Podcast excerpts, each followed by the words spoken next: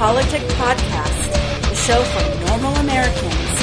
From this undisclosed bunker, here's your host, Tony Reed.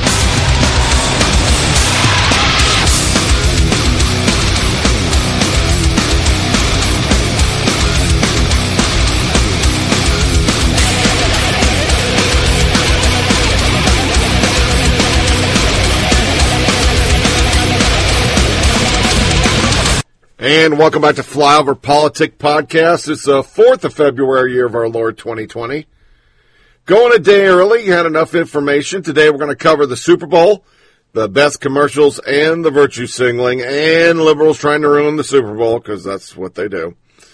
Some more impeachment coverage. This is coming to an end, and news and social media nuggets. So, what a game. I was pretty happy. Um, I literally tuned in and out all night, because once again, these aren't my peoples. No, those aren't my teams, but what a comeback. It is amazing that Kansas City seems to have to be losing to please to actually play well. So that's an interesting concept, but it's really great to see a team that hasn't won it in 50 years win. It reminds me of the Packers in 96.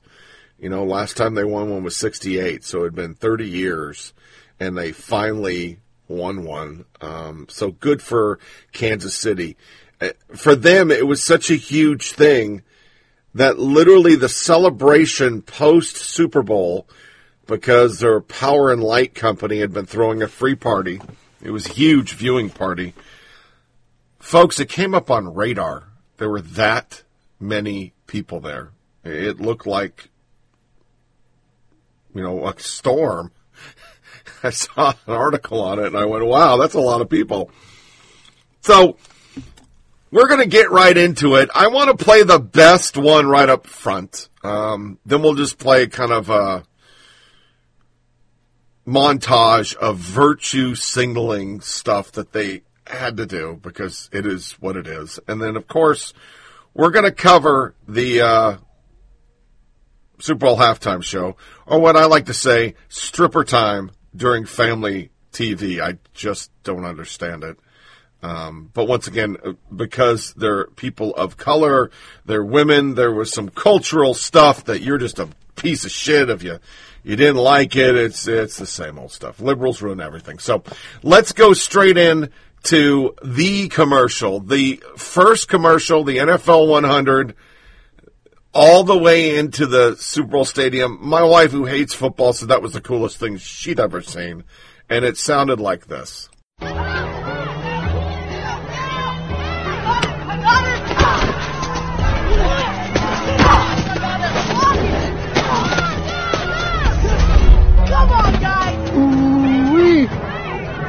Take it to the house, kid. Where's he going? Take it to the house, kid.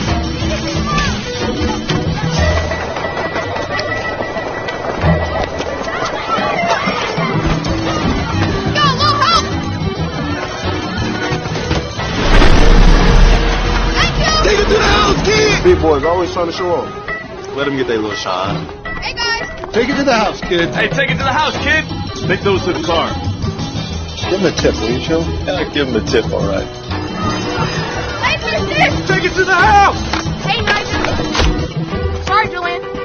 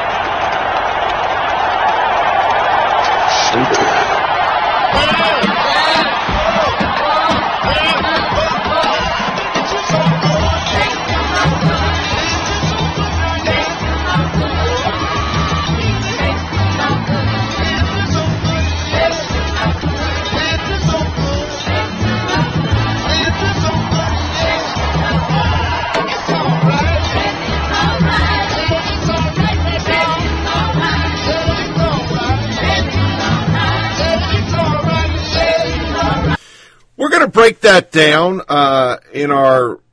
We'll do it at the end of the videos. I'm still trying to download the worst thing I heard yesterday. I was going to make it This Is America, but I want to keep it up front because it's going to be, you know, two and a half hours later and it won't make the point. But Dan Le Batard, what he said about that commercial just sums up the left because Dan Le Batard's a gigantic liberal and it's fucking horrible. So we'll get to it. There was, of course, the Brady commercial. I was going to play it. I'm not gonna. Everybody knows if you were anywhere around a fucking TV set or a sports freaking app like I am, well, everybody was freaking out because he said he's showed a picture on his Twitter account of him walking out and everybody's debating because now, you know, we're out of real sports. We're into basketball, which sucks nobody really gets into because it's the same teams all the time. So you don't watch the playoffs and college is all great, but you really wait for the, the, uh, the fucking the tournament, you know, your bracketology and all that crap. And then there are some people that get into NASCAR. I used to till Dale Earnhardt died. So, you know, we're- in the, the lean times until we get back into August. You know, we're six months away from literally having a football back. So we make up all this shit. So people think Brady's going to leave and they're not going to pay him. And so that was the big deal. But there was virtue signaling. There's a bunch of virtue signaling. It had to happen. So let's just play uh, three virtue. Well, you know what? There it is. There it is. Here we go. We're gonna we're gonna play what Dan Le Batard said. I have tried to download this five times. So here is what Dan Le Batard said about the Pat Tillman part of the NFL 100 video. I thought the NFL 100 Years commercial was the best one at the beginning, where the kid running through taking Well, I the wanted house. I wanted to ask you guys something. so cool. Yeah. Okay, I wanted to ask you guys something about that though. I because that commercial was very cool and it's well done. And when they whenever the NFL goes into its past and gets all of the limping warriors, and you saw Earl Campbell, his body doesn't move right. You're you're seeing Don Shula in a wheelchair. Like you're you're seeing what the aging does to these guys as they're celebrating. They're introducing you to all of them. They're top 100 players. They had so many of them on the field, and then they do this commercial. And I'm I, I'm legitimately asking the audience here because I don't know if my reaction was the wrong one because I had a recoil in the middle of that commercial as they're going through all the greats and everything else, and they stop at Pat Tillman and they take that particular death. Him leaving football when he wasn't one of the greats of football. He was somebody who made one of the uh, most unique decisions we've ever seen to leave the top of the sport and go fight in a war where he was killed by friendly fire. And I'm like, not in a commercial. Not. I get what you're trying to do. You're not. Don't sell me that. Like, don't don't sell me that wrapped in flags. And I'm wondering whether others, because for me, it ruined the commercial. The it the the commercial I thought was exceptional, and then in the middle of it, they drawed it. They they they tried to lure us in with that and it made it it it was off-putting to me to see that commercialized because what I remember is uh, Pat Tillman's uh, brother at the funeral drinking and just berating the audience. Don't tell me he's in a better place.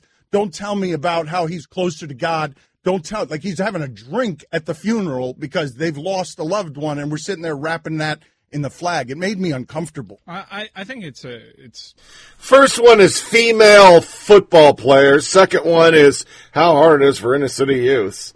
And then the last one, literally typical Americans.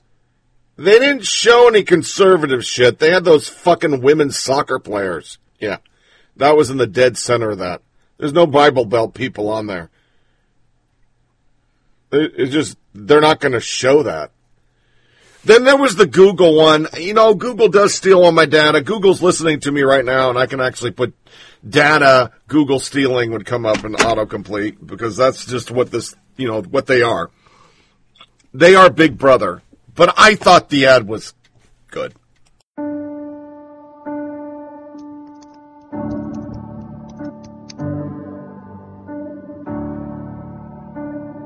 Google, show me photos of Etta.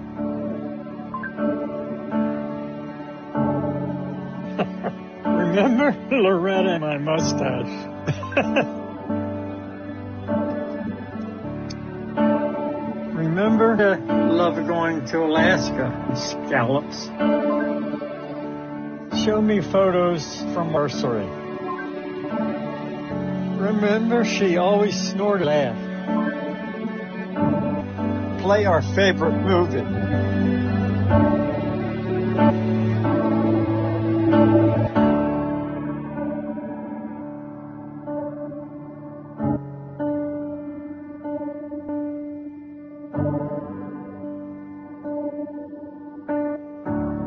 Remember, I'm the man in the world. Come on, boy.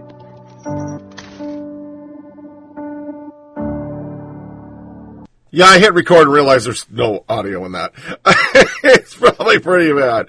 One of my favorites was Hyundai, which I thought was funny with Rachel Dratch, uh, and the guy that, you know, from The Office who I just think, you know, he's done so many good military movies. He's not the same guy anymore. So, uh, the back the car. Oh, look at this guy. Hey, Rachel, how are you? Hey, good. How are you? He's not getting that car in there.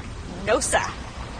Look at these two troublemakers. Hey, Johnny, how are you? Wicked car. Is that new? Yeah, it's a Sonata. Let me pack it. Oh, you're not fitting your car in there. Chris, stop being a smarty pants, all right? Look who's got Smart Pack. Smart pack. Just hit the clicker. Car packs itself.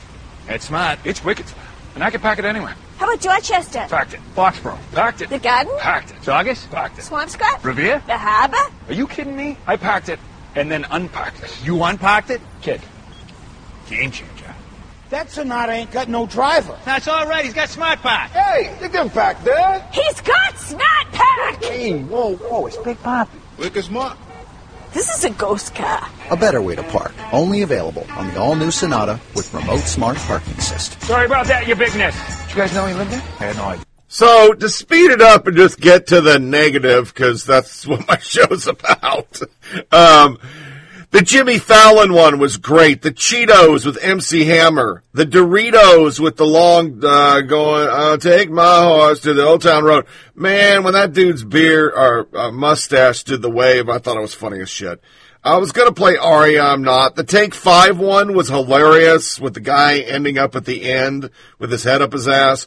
Facebook groups. I really thought that was a cute commercial because those are all real groups. I actually looked them up and the rock skipping was just hilarious. Then there was probably probably the the best. I mean, the NFL 100's good, but that Bill Murray Jeep commercial, come on, that was some good ass shit. Swing it up, over your head, through your legs. Thrust your pelvis. Engage the glutes. We should go.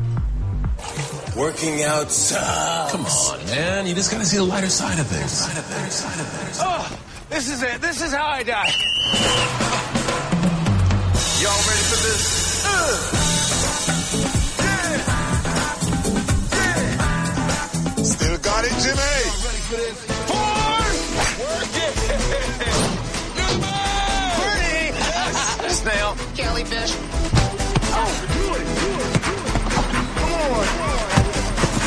Want to switch sides now? We're good.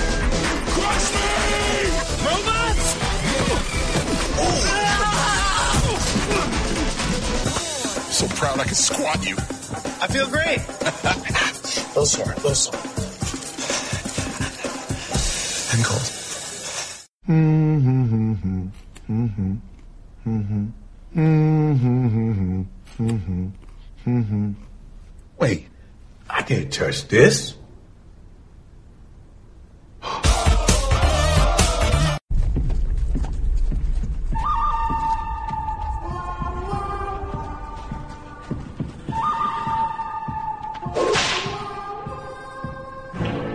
Make your move, cowboy. I got the horses in the back, stock is a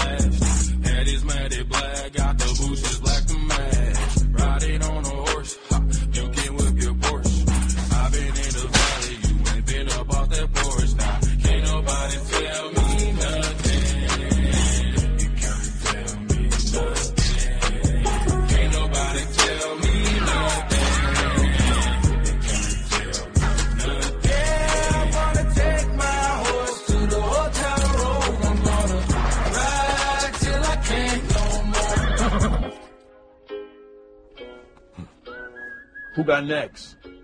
New Doritos Cool Ranch just got cooler. I ain't dancing. Mmm. What's that?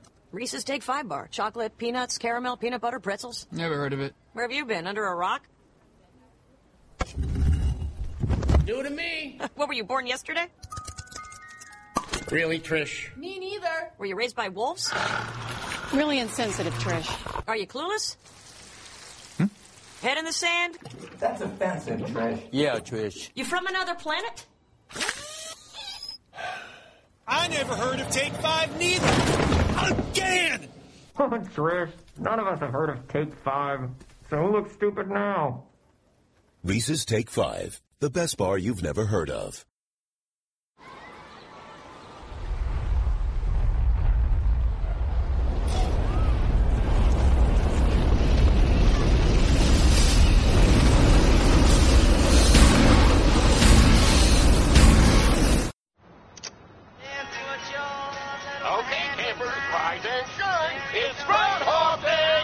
Oh, no. your booties, because it's cold Oh, no. Phil? Hey, Phil! No, not you. It's me, man! Ryerson! Okay, little fella. Good job. That's different. Good job. Hey! He got the groundhog! Phil? Hey, you're gonna freeze to death. Who cares? See you tomorrow. Don't stay your head too long. Safety first. Yeah! He got the groundhog! Phil! It's not personal. It's just a game. Not a bad day, huh?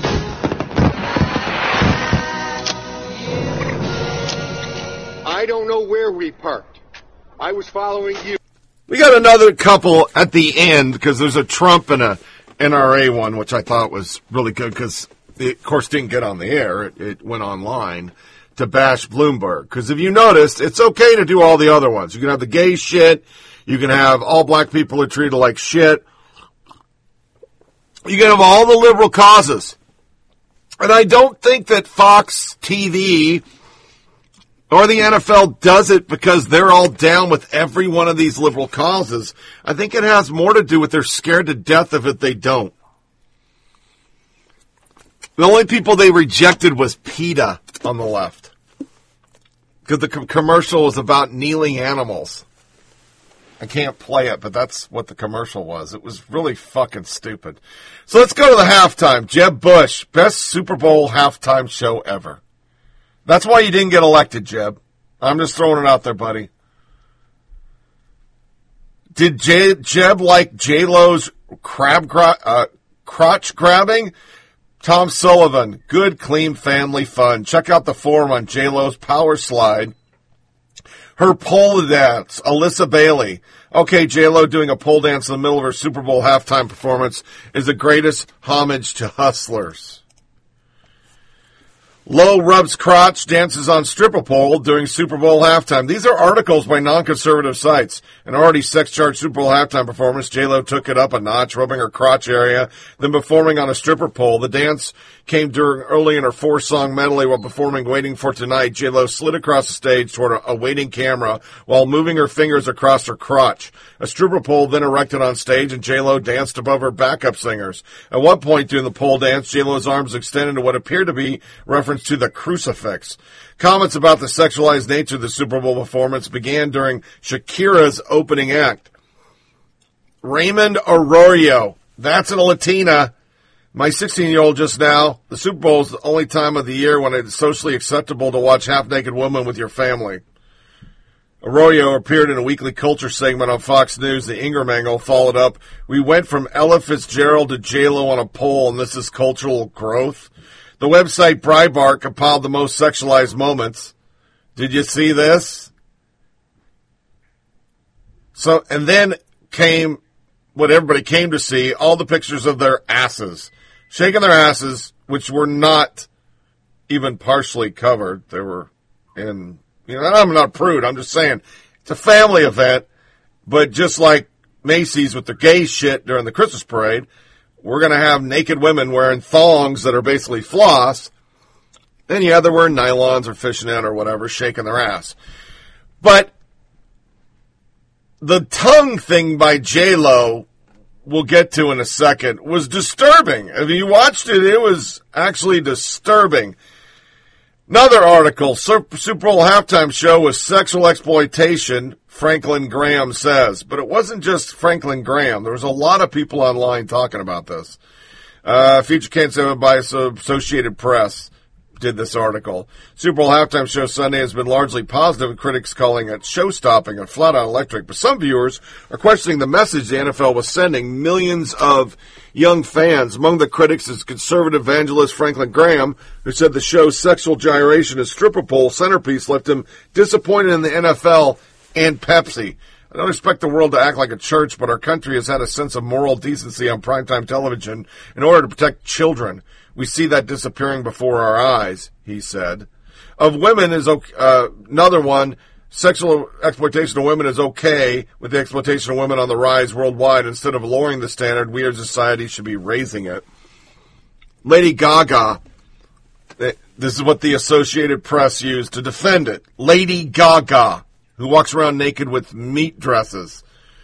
J Lo and Shakira and all the special guests were so incredible. What a fun halftime show. I danced and smiled the whole time. Such powerful, sexy women on camera and off. Love you, beautiful, sexily talented women. The halftime show starred Lopez and Shakira, both known for their urban and Latin dance. Critics have largely praised the show, with Entertainment Weekly reporting the NFL at least partially redeemed itself for last year's stale, flatline Super Bowl halftime show. Variety praised it as 14 minutes of pure frenzy with a bounty of booty mania. Yeah, that's what we're looking for. Uh, Momo, is there a Mo Ratley? We cover on the show all the time. Is there a middle ground between the Super Bowl halftime show was literally sex trafficking and it's the most empowering thing for women I've seen and I'm thrilled I was watching it with my 10 year old son because that's where I am.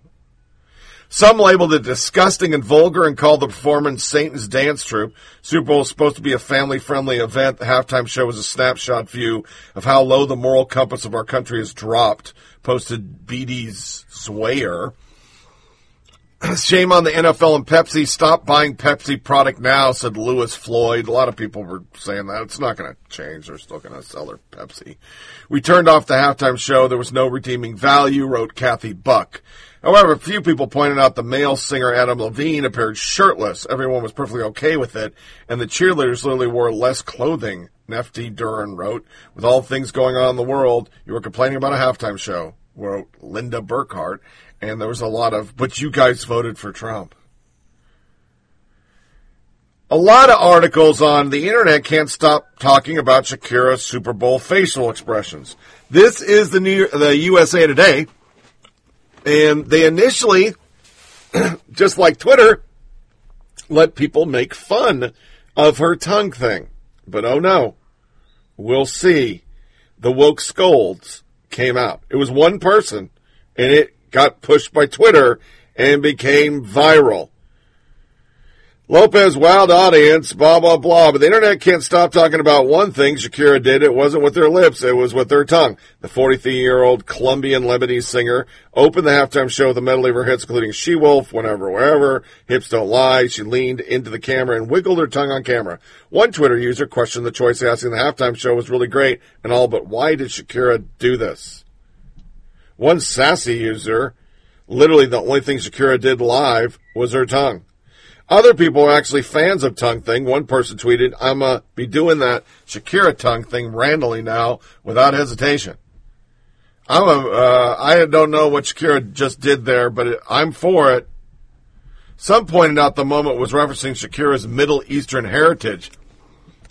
Bobo Tatarovich. This is called the Zagaruta. It is a way to express joy or happiness in the Arab culture. Elements of it can also be found in other cultures, even as far back as the Balkans.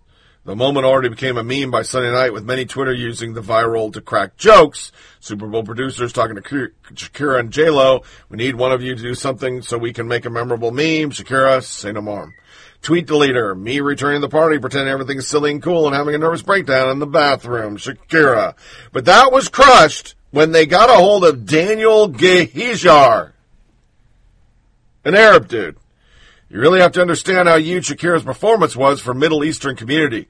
She had belly dancing, a Ms. Wiz, a Derberke, performed Ojos Así, which is one of the few Shakira songs that have Arabic in it, did a Zajaruta, all love on the big stage. Shakira, we all, we had, was all we had for the longest time. Every Middle Eastern American, especially Lebanese, pointing Shakira as a one entertainer with massive global appeal and popularity. To have our culture and our rhythms presented up there, even in the smallest way, is massive.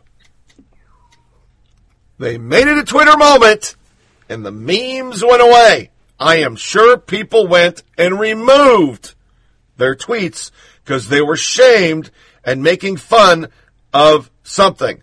The problem was there were plenty of liberal Arab women saying, yeah, that doesn't represent us. Half naked women with no modesty, that is not the, what the jirararara is. They do that after suicide bombers blow people up. They do that when America gets attacked. That's what the Zero Gaduta, that's the joy they speak of, not booty shaking on the Super Bowl. You've all heard or seen the wailing and gnashing of Palestinians, or when they're celebrating America getting attacked, as was filmed after 9 11. And it's that, yeah, that's the Zero Jijabajaba. It's not a cultural thing. They do it when they are happy that America gets attacked, folks. Beyonce Jay Z. Jay Z was what the NFL used to set up that fucking pornographic show, which is cool, but you should put a warning. I mean, we've come from accidentally showing a boob was terrible to the world to stripper dances and masturbation on a stage. That's okay for your kids, I guess. Jay Z sitting with Demi Lovato sang the national anthem Super Bowl surfaced online. TMZ posted the video st- Sunday of the celebrity couple sitting along with daughter Blue Ivy at Harvard uh, Hard Rock Stadium. Entertainers AD arrived, blah blah blah. He was co-producer and he refused to stand during it. Well, people don't want to see Jay Z personally ask Demi Lovato, Shakira, and J Lo to perform at Super Bowl because he believed in their talent and he wanted to give them a chance to be heard and to represent their culture to fight against social discrimination. What discrimination is just saying, hey, we probably shouldn't have stripper bowls, stripper poles during a Super Bowl? How is that cultural discrimination? Are you saying, and this was a white guy, are you saying that all people of color are whores? Is that what you're saying? Because that's what it sounds like you're saying. And then the one I want to talk about.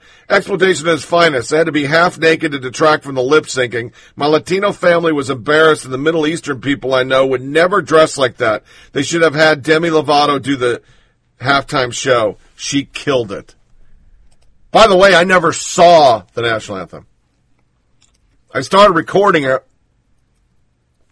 They must have done it early because I never saw her version. So while we're sitting here, let's uh let's look up Demi Lovato's national anthem. Demi Lovato national anthem. It was never aired. I taped on uh, 4K, and I I never saw it. I saw the coin toss. Here it is. Okay, let's listen to her national anthem. Please remain standing for the singing of our national anthem. Man, all liberals did not. By platinum selling recording artist Demi Lovato. Okay, that's not it. This is um this is a baseball game. National anthem Super Bowl. Sorry. That's what happens in uh, live TV. Here we go.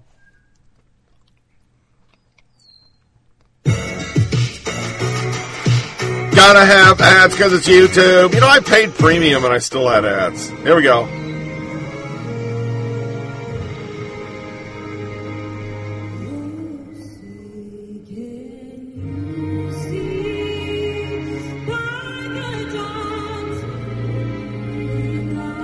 Well, I don't see any protesting right now. I it's Kansas City side though. They probably wouldn't because they're from the middle of the country. As we'll fi- oh, they got somebody hand signaling signaling out. They have a deaf person doing it. That's pretty cool.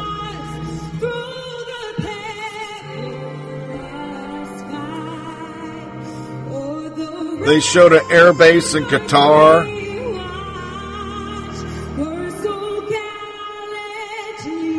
Okay. So I had heard she had done a standard job and it wasn't super long, so good for her. Um, but like I said, it never aired. It didn't air. I never saw it, which was kind of surprising because you usually see the national anthem, but they didn't show it. Um,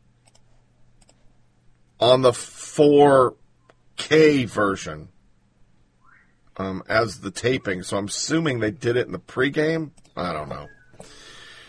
Uh, then of course, uh, then some libs tried to connect the kids and bubbles to Latinos. I wrote that down. That was all over the internet too. I guess they did a part in the halftime show where there were some kids and bubbles singing, um, in America, God bless America or some shit. And there, it was supposed to be to the kids in cages, but we'll see. Bloomberg lied. Uh, that's coming up.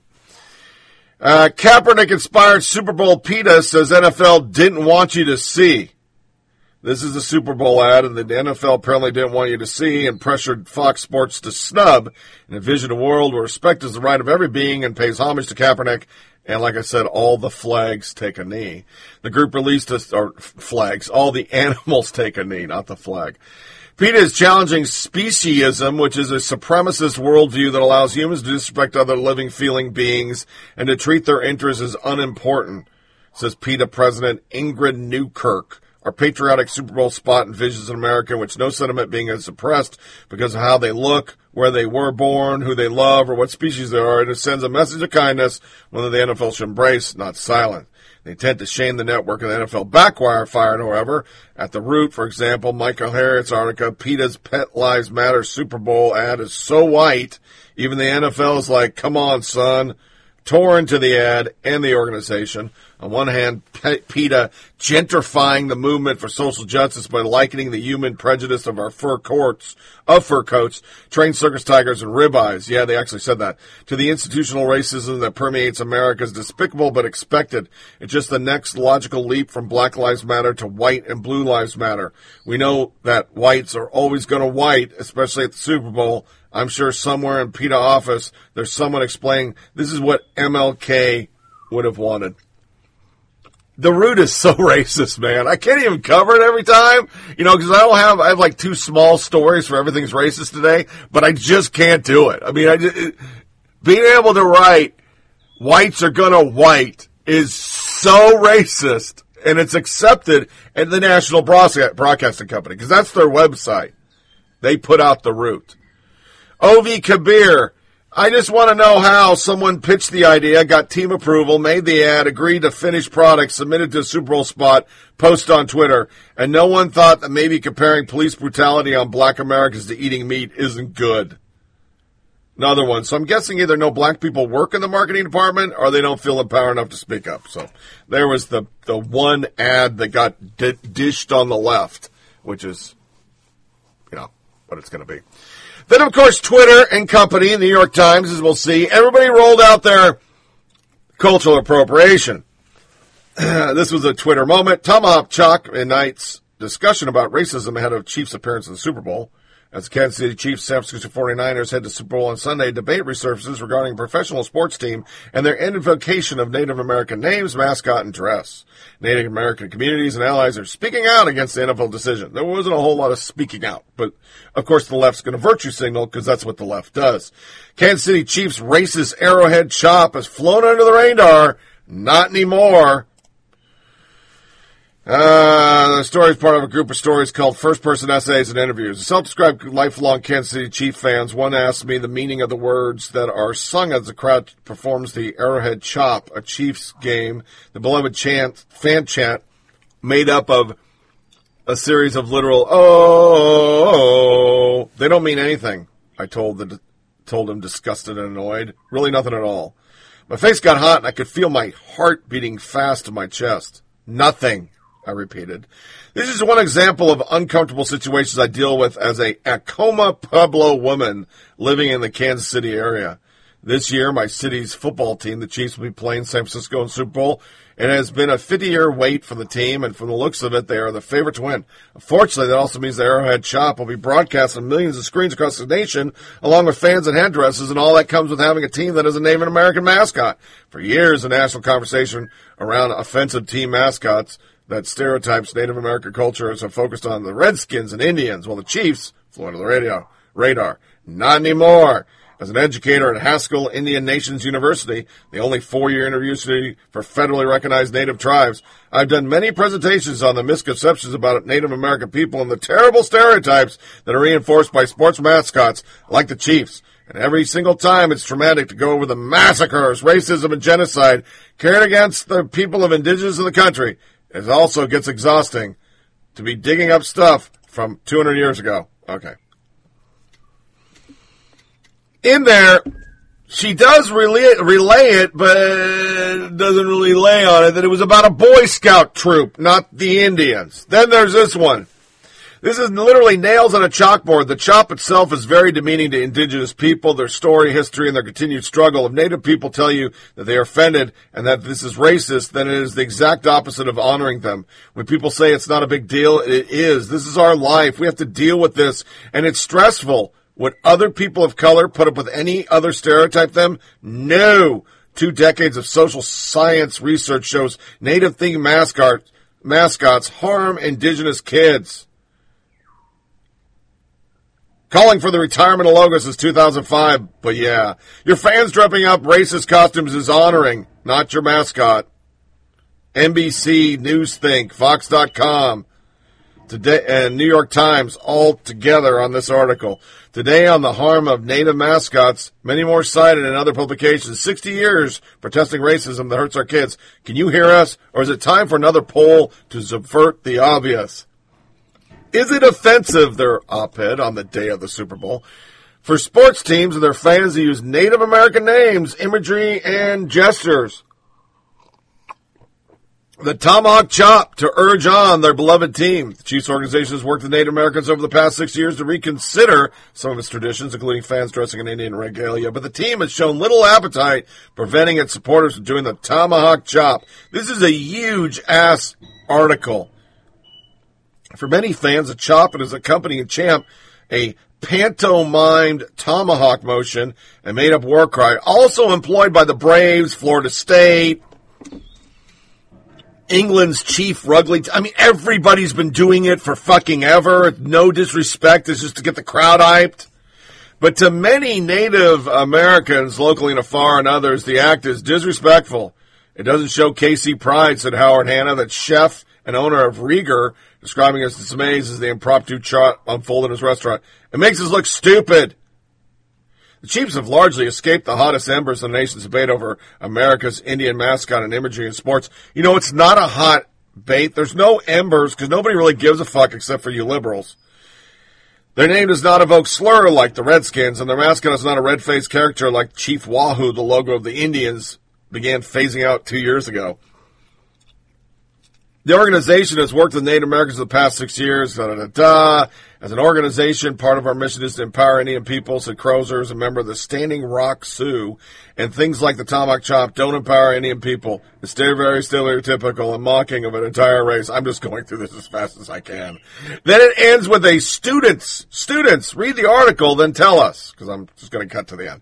Is it offensive for sports teams and their fans use Native American names, imagery, and gestures? Do you think Chief fans should end the Tomahawk Chop?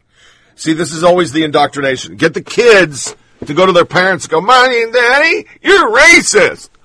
According to the article, many Chief fans said they used the chop to celebrate the team, not to demean Indians. However, Galen Crouser, a member of the Standing Rock Sioux, argues that it's mocking of an entire race of people. Which viewpoint is more persuasive? Probably the people that are just saying we're getting si- fired up. Does it matter when an individual fan intends with the use of a gesture, is the impact of a chant on others that important? Have you ever witnessed or participated in Tomahawk Chop at the sporting event? If yes, how did you experience the cheer? Did you enjoy it? Were you embarrassed or offended? Does reading the article make you reconsider? Are you a piece of shit? Should teams like the Redskins, Indians, Chiefs change their name? Explain. Does your opinion change if the team is questioned serves a larger Native American population like the Haskell Indian Nation University? Or if a Pacific tribe gives approval a name like the Seminole tribe did for the Florida State Seminoles? Well, will you watch Super Bowl LIV? Will the tomahawk chop affect how you'll experience or enjoy the game? No! No, no, it won't. Other article. Think the Chiefs is a bad name? How about the white male prospectors? Remember, they don't even like the 49ers. You knew this is coming. The Chiefs of Super Bowl offering a prime opportunity for activists to try to eradicate the national disgrace, of people enjoying themselves. According to Boston NPR station, Native American communities and allies, read, read liberal journalists like the ones at Boston NPR station, are speaking out against the NFL decision to allow the Chief fans to send Super Bowl wearing headdresses and do the tomahawk, tomahawk chop. Sorry, I'm having a hard time reading today because it's really early. Perpetual, perpetually aggrieved or uh, once again kvetching to the perennial credulous. Nobody else cares, but maybe we should. In fact, let's shift the outrage generator over to the other side of the scrimmage, the 49ers. The franchise name after those who participated in the California Gold Rush of 1849. There were a various, a va- a avaricious spectators who heard their gold in them their hills and came like locusts to despoil pristine California wilderness and displace the indigenous people. They staked claims to land that wasn't theirs and stripped it of its resources. Some got wealthy from it. Most just spent what they made on whiskey and prostitutes, uh, sex workers, and they were white men, while their beards would be to die for among today's hipsters. Can you imagine the toxic masculinity of the av- av- average mining camp? Does a thoroughly modern social justice conscious city of San Francisco really want its NFL team named after such monsters? Surely there are names that reflect more enlightened and inclusive aspects of San Francisco history and culture. If the name must reflect the 19th century of the area, why not honor the Chinese immigrants exploited by violent railroad, white railroad tycoons? The California Coolies has a nice ring to it. Rolling ahead a century, why not call the team the San Francisco Lights? An homage to the bookstore that was a beacon to the beat poets. Just as the Baltimore Ravens home game began with Edgar Allan Poe versus City Lights games would feature lines from Allen Ginsberg Howl. I saw the best minds of my generation destroyed by madness, starving, hysterical, naked, dragging themselves through the Negro streets at dawn looking for the angry fix. Are you ready for some football? What about the San Francisco Flower Children, a team name that pays tribute to idealistic young soul that flocked to Ashbury Heights and the Summer of Love would be both historically on target and non-threatening to marginalized communities. Also, some variations that Jerry Garcia's would work. Is there anything more San Francisco than a 40-year-old hippie billionaire busted in Golden, Golden State Park for freebasing in his BMW? Why not a nod to the city's diverse neighborhoods like the Mission District, the San Francisco Missionaries. Wait, uh, never mind. A name could proudly announce the vibrancy of the city today. The San Francisco Unhoused, the Needle Distributors, the Poop Steppers, the Statue Removers. Perhaps highlight the city's commitment to the environment with the San Francisco Strawmen. The point is that San Francisco is an opportunity to really think outside the box and get a team name that reflects the city's unique identity. The San Francisco Pride. Think about how much You'll have you'll save in furry suits if your mascot is a guy in a leather diaper. yeah. That's pretty good. Then we had Trump do a commercial and it just pissed everybody off because it's uh, Latina.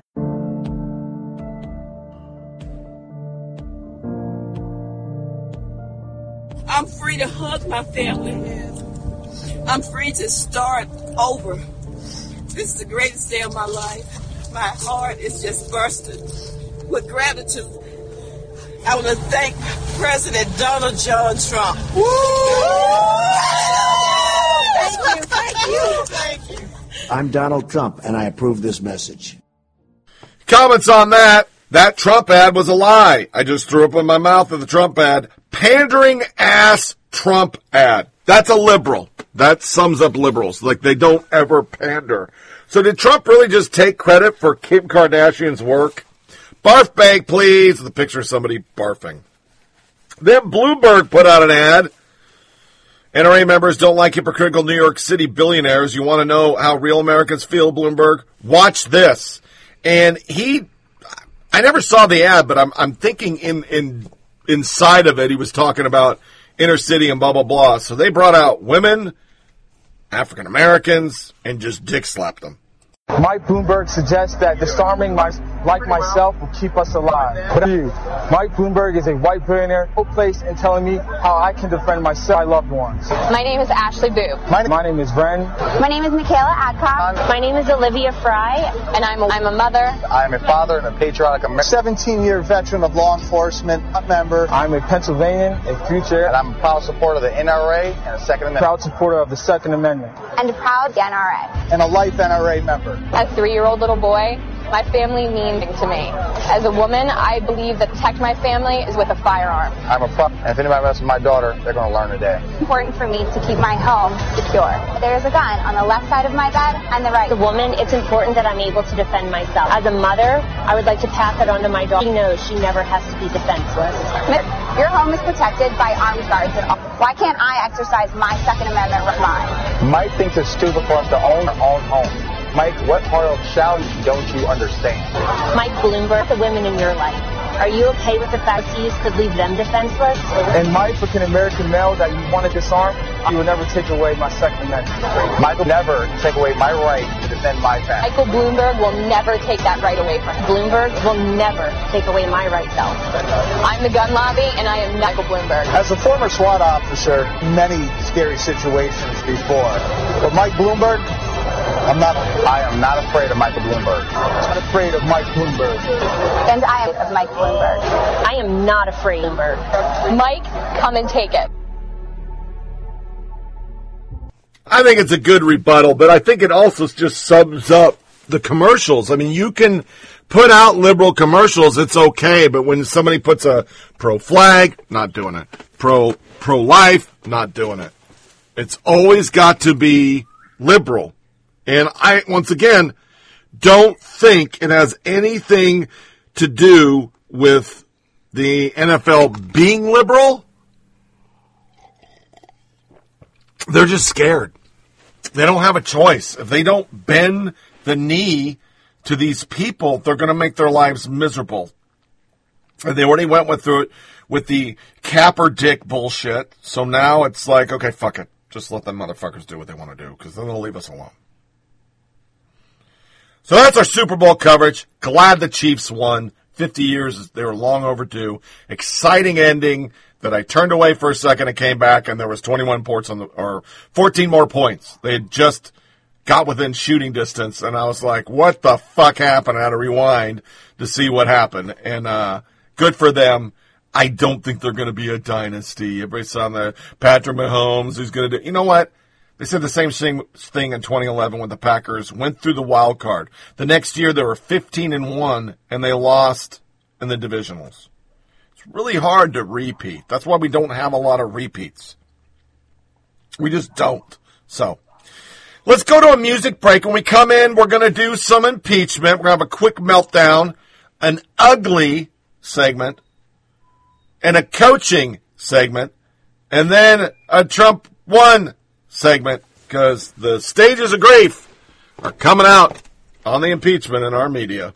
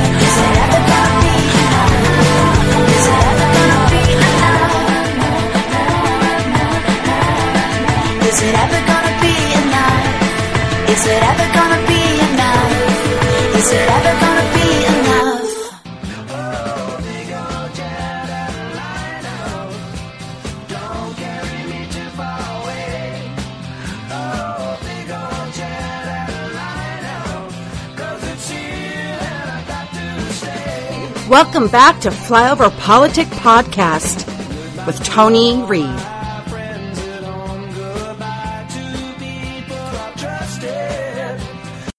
If my Republican colleagues refuse to consider witnesses and documents in this trial, the president's acquittal will be meaningless. Well, he will not be acquitted. You cannot be acquitted if you don't have a trial. And you don't have a trial if you don't have witnesses. So we're going to have a trial with no witnesses. And I think uh, Speaker Pelosi is right. Then this can't be a real acquittal. They cannot walk out of this building and allege and assert that there has been a true acquittal. There will be no true acquittal if there is not a fair trial. In fact, this trial is no vindication because it was really no trial, no witnesses. But if we acquit this president in a sham trial with no witness, it set witnesses, it sets a precedent. You can abuse your office, and Congress will simply look the other way. It will be illegitimate. It will have been a rush yeah. to judgment. In fact, it's a rush to a cover up. There will be a permanent asterisk next to the acquittal of President Trump, written in permanent ink. And Russia, if you're listening, 2020 is open for investigations. He will be more likely to try to steal the 2020 election. The elections may not have a fair result. The very charge goes to the fairness of our elections. People around the world are watching us going, this is what you want for the rest of the world? I mean, what a sad, sad moment after you know 300 plus years of democracy. I think it's a sad day for the so-called Republican Party. You know, they're going to need to find their souls. Good luck to that. He's saying essentially, let's just say this was a court case. Yeah, yeah, he beat his wife.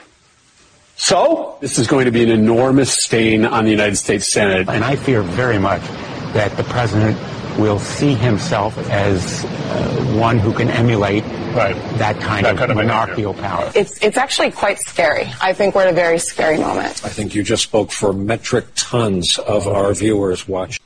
Oh man, that's a meltdown compilation. I have another one um, for the, the This Is America. It's right when the news came that the four Republicans needed to continue the Democrat impeachment they didn't do in the House, but they wanted to do over there with witnesses and shit, all fell apart. So here's our ugly. Um, this is over the couple days after. A lot of lot of venom in here. A lot of hate. They they just you know invoking the Confederacy. It's it's not pretty. I mean, Lamar Alexander could have saved uh, saved the whole thing by voting for more witnesses, which would save democracy. A small thing. But look, but no, he doesn't want to. What, part of what he was, what he's saying he's voting no on is allowing witnesses. Uh, right. And really, the, the, the big witness we're talking about here is Ambassador John Bolton, who was in the room. Yeah. And what I don't understand is why he needs uh, to be in front of the Senate in order to go testify. He can call George Stephanopoulos, or he can call Anderson Cooper, or he can call Chris Cuomo. Well, no, it's not. Because that could really make a well, difference. but that's what's going to happen. About, think about all the um, interviews we've watched that where we have learned so much from. I mean, Lev Parnas has told us more than John Bolton has. So if he feels something happened in that room that this country needs to know about and the senators need to know about, he doesn't have to wait for a vote. He can go and give us the information now because we deserve the truth. It just seems to me that Republicans have sacrificed their own oaths to protect their own electoral prospects yeah. at this point. And I think they have dismantled our very institutions to keep power to, to for their own ideology. Senator Collins, she's been getting beaten up pretty hard by the Democratic Senate Campaign Committee. They've been really going after her in Maine. We're reporting here at CBS News that there were threats in the state of Maine. Um, the FBI looking into about some threats about school shootings. Mm-hmm. That if Senator Collins uh, voted for acquittal, that they would carry out these. This is sort of the level of. Um, you know, the level we're at in terms of the, the anger on both sides about this particular vote, and the Capitol Police and FBI are on top of that. This was not a uh, profile encouraged by Lamar. And I'm a little surprised, uh, not totally, but I keep thinking this will be the most significant vote he makes in his career and is the, one of the last votes he'll make. And I obviously he's not standing for reelection. He's standing down, uh, and I think it's kind of a sad end note for his career. Well, well, okay, so you disagree with him, but why isn't it a profile? Because I, I, I, I, you disagree with him? No, no, no. I think if he's not, hang on, he's not standing for reelection. That's right. He's not a MAGA hat wearing Trump supporter. He's a longtime public servant. He was the governor of, of, Tennessee. He was the education secretary under Bush 41. He worked with you in the White House prior to that. And he just gave a very principled st- uh, statement saying, I disagree with the president's behavior. He has no political reasons to do anything other than his conscience. And you don't think that's a vote of courage.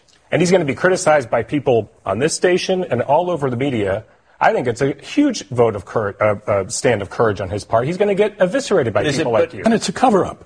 That's what the, the Senate has now done. They have covered up what the President of the United States has done in his grievous action when they had the ability to find out more and reach a bipartisan, as it were, decision if we could hear from the witnesses, if Mr. Bolton could come in and tell us, is there anything else there? No, maybe it would be exonerating. This is a cover up. Plain and simple. And there has been no attempt throughout this proceeding by the Republicans in this Senate of the United States, the so-called world's greatest deliberative body, which we've now known, uh, we now can see how deliberative it is. Uh, that we have seen now a really shameful and an episode in our history that is going to redound for many, many years, particularly because of the Dershowitz Catechism for the cult of Trump. Uh, that is an astonishing assertion that Dershowitz made about like, what the president can. Learned from the founding fathers the Constitution is supposed to protect us from a president like Donald Trump, and you guys, Congress, is supposed to protect the Constitution. Unfortunately, you're scared. You're scared to go against him because his supporters will eat you like Trump eats his breakfast bucket of Kentucky Fried Chicken.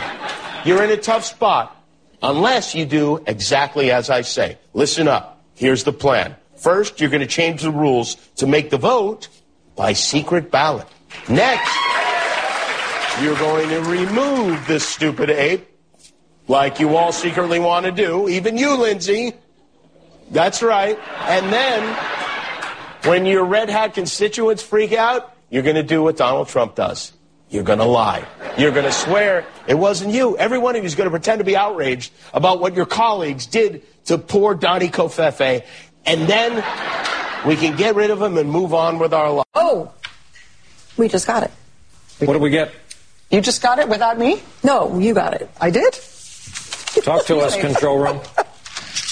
The statement is, according to the control room, he is not going to vote for evidence. There you go. Did he say specifically witnesses? No need for more evidence. No need for more evidence, according to uh, Senator yeah. Alexander's statement. That's Senator Alexander the saying. The face you're making? He definitely did it. and I don't want to hear any more about it. And we shouldn't do anything about it. So now the U.S. Senate, and in fact, every member of Congress, has to tell the American people under what scenario do you think a president of the United States can be impeached? Otherwise, just scratch that out of the Constitution and move on. I think for the majority of Americans who have watched this process unfold and are living in reality, um, and Lamar Alexander did actually acknowledge that reality, which is that the president did yes. do something wrong, and that is important. Um, we shouldn't just gloss, gloss that over. But I think for that majority of Americans, what we're witnessing tonight is um, really a capstone in a just total collapse of faith in American institutions. I think if you're an American who uh, believes the evidence that the House managers laid out, you have to be thinking to yourself tonight, I need to get myself and everybody on my block and everybody in my family to a poll very quickly. Because otherwise, this president is not going to be held accountable. And, you know, I have to say, as somebody who grew up um, with a father who grew up in the Jim Crow South and in the, in the Jim Crow uh, Detroit. A lot of what this has looked like from the Republican side, the kind of imagining and uh, the farcical nature of this, the, the lack of good faith argument, sounds very familiar to me, and uh, it's it's actually quite scary. I think we're at a very scary moment. I think you just spoke for metric tons of our viewers watching tonight after the. Well, I think that it's not just further evidence that Mitch McConnell has a firm grip on his caucus, and this was not going to go that way. But it also is, is further evidence that this is this is President Trump's Republican Party now, completely. Charlie, talk about the dynamic that is in the backdrop of every conversation we're having here in this room the era of submissive office holders. No, it's interesting that you would use that phrase because I would describe what's going to happen over the next 48 hours as an extraordinary act of self abasement on the part of Republican senators who could have finessed this in a very different way. And, you know, Mitch McConnell really is now betting the United States Senate on Trump and Trumpism. And I think that he's going to pay a tremendous price. Despite the words of Cory Booker yesterday, who described himself, what was it, Claire, as a hostage of hope? he sort of lifted me up for a while. You must remain a hostage of hope. Yeah. So I and I, I love that he called Trump a moral vandal. I thought that was oh, great. He was unbelievable. So a revelation like this in a normal time with a normal Republican president would be a death knell. Um, and that's why I put this chapter and I put the Senate Republicans' conduct in the same category as their conduct around Access Hollywood and around Charlottesville because this is as grave of a moral trespass. If and when they acquit him, same thing. And it is exactly what people, and you see this in the GOP consultant class, the folks running the Lincoln Project, people like Rick Wilson and Steve Schmidt.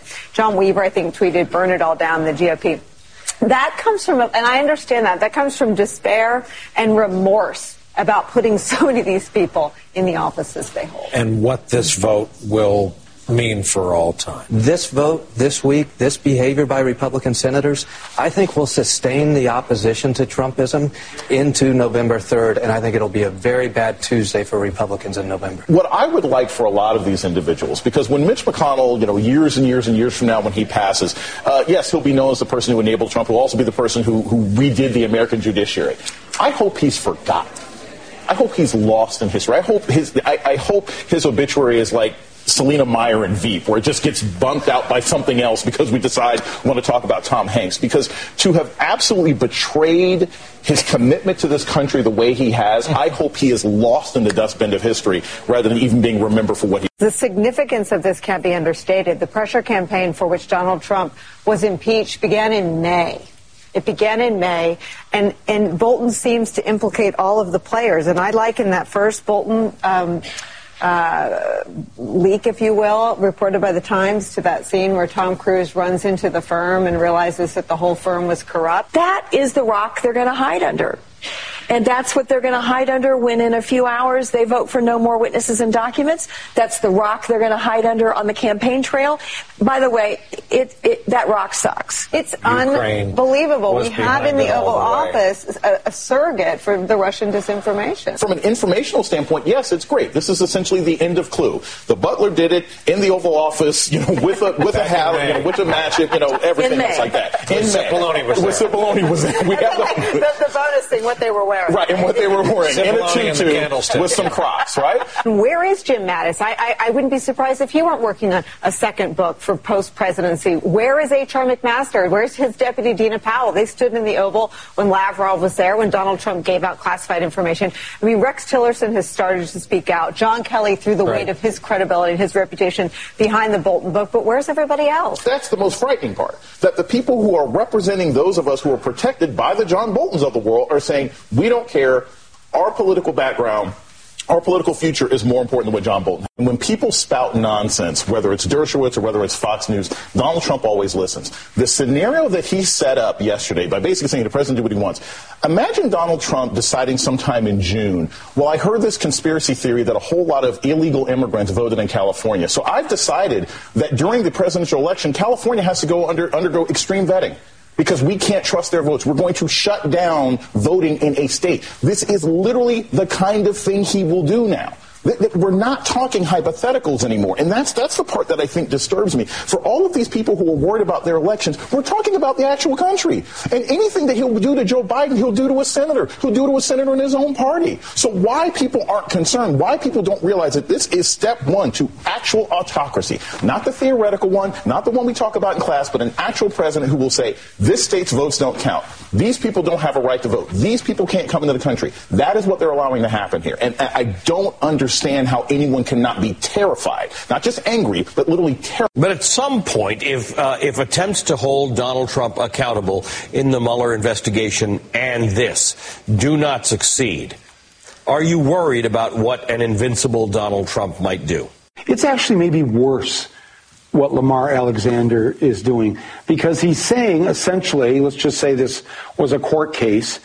Yeah, yeah, he beat his wife. So? You know, there's no question he beat his wife. So, time to move on. That's not how we roll in this country. That's not how we uh, decide justice. If, if it's true, if Lamar Alexander believes that it's true that Trump did these things, to then just go,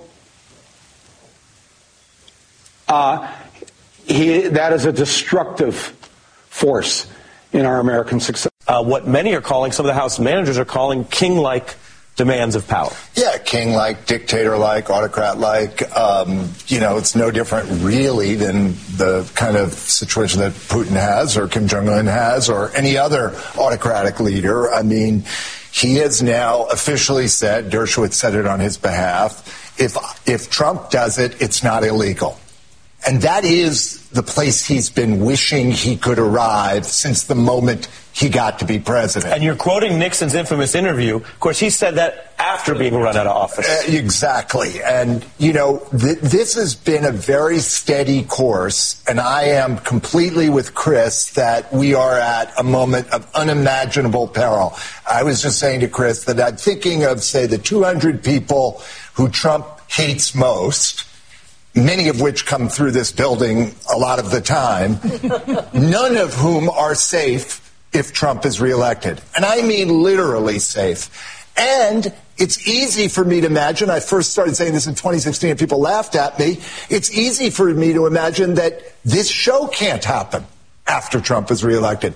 I mean, all you need to do is look at what happens in countries run by autocratic leaders, and all of that is very, very likely to happen if Trump is reelected. Let me just, I want to respond to that because I, I feel the tug of that kind of feeling sometimes.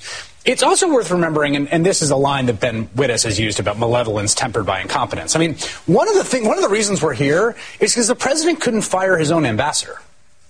I mean, we know from the record, from Lev Parnas, from Rudy Giuliani texts, that they, he said it was almost comical. The president was trying to get Yuriv Yovanovitch. They kept firing her four times, and someone was not executing the order. It took him months. In fact, think about the. So you, I just want to, because you really, you both laid out. When you say it, it's compelling. Some people might get scared. When you say it, it's like, wait, is he Darth Vader or is he like the worst stormtrooper? But this is, uh, to me, that's why the, the what the precedent being set matters so much because it is bigger than the figure of Donald Trump. It's, it, it really is. Right. And it's about the lessons people take about governance going forward, and it's about the way the system is going. I didn't realize that so, it was so long. When I just did my taxes ate Thanksgiving. Yeah, we won't play the coaching. There's ones of them coaching them. Literally Chuck Todd coaching. But I will play, well, this was going on during the last days. Andy Lassner. Well, it looks like there may be new rules. So attention world, if you have any proof of any abortions Donald Trump may have paid for, send them over. All his texts, emails, phone calls would be cool. All his promises, love letters to Putin, MBJ, and other despots are welcome. This was, there was numerous liberals that are also journalists or pundits begging for dirt. If you were raped, which means Trump said, hey, you're a pretty lady. Yeah, we want it. But by the end of the day, they had to admit it. He won.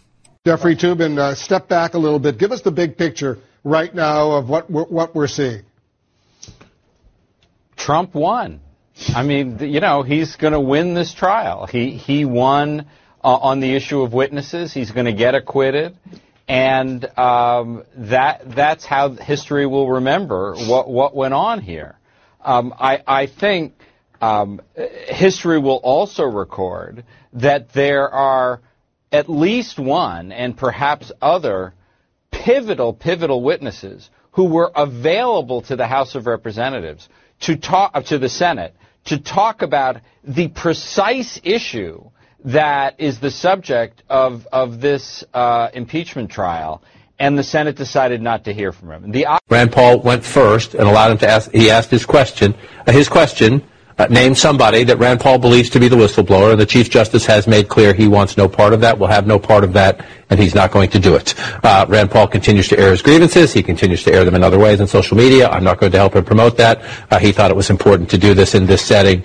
Um, even his friend Lindsey Graham uh, said, "Well, he thinks there's a quest, there are legitimate questions here. This was not the place to do it." Uh, so that call that a political stunt. Uh, Rand Paul would say it's a principled argument. Republicans make a good point. The whistleblower started all this. Why has the whistleblower never been questioned? Shouldn't the House, Demo- uh, House Democrats have found a secure way to do that? It's a legitimate point Absolutely, of debate yeah. as we go through this. Uh, is outing the whistleblower in a public setting the way to make your point? I think we could have a conversation about that. Um, th- this process is broken. There's no trust between the two parties.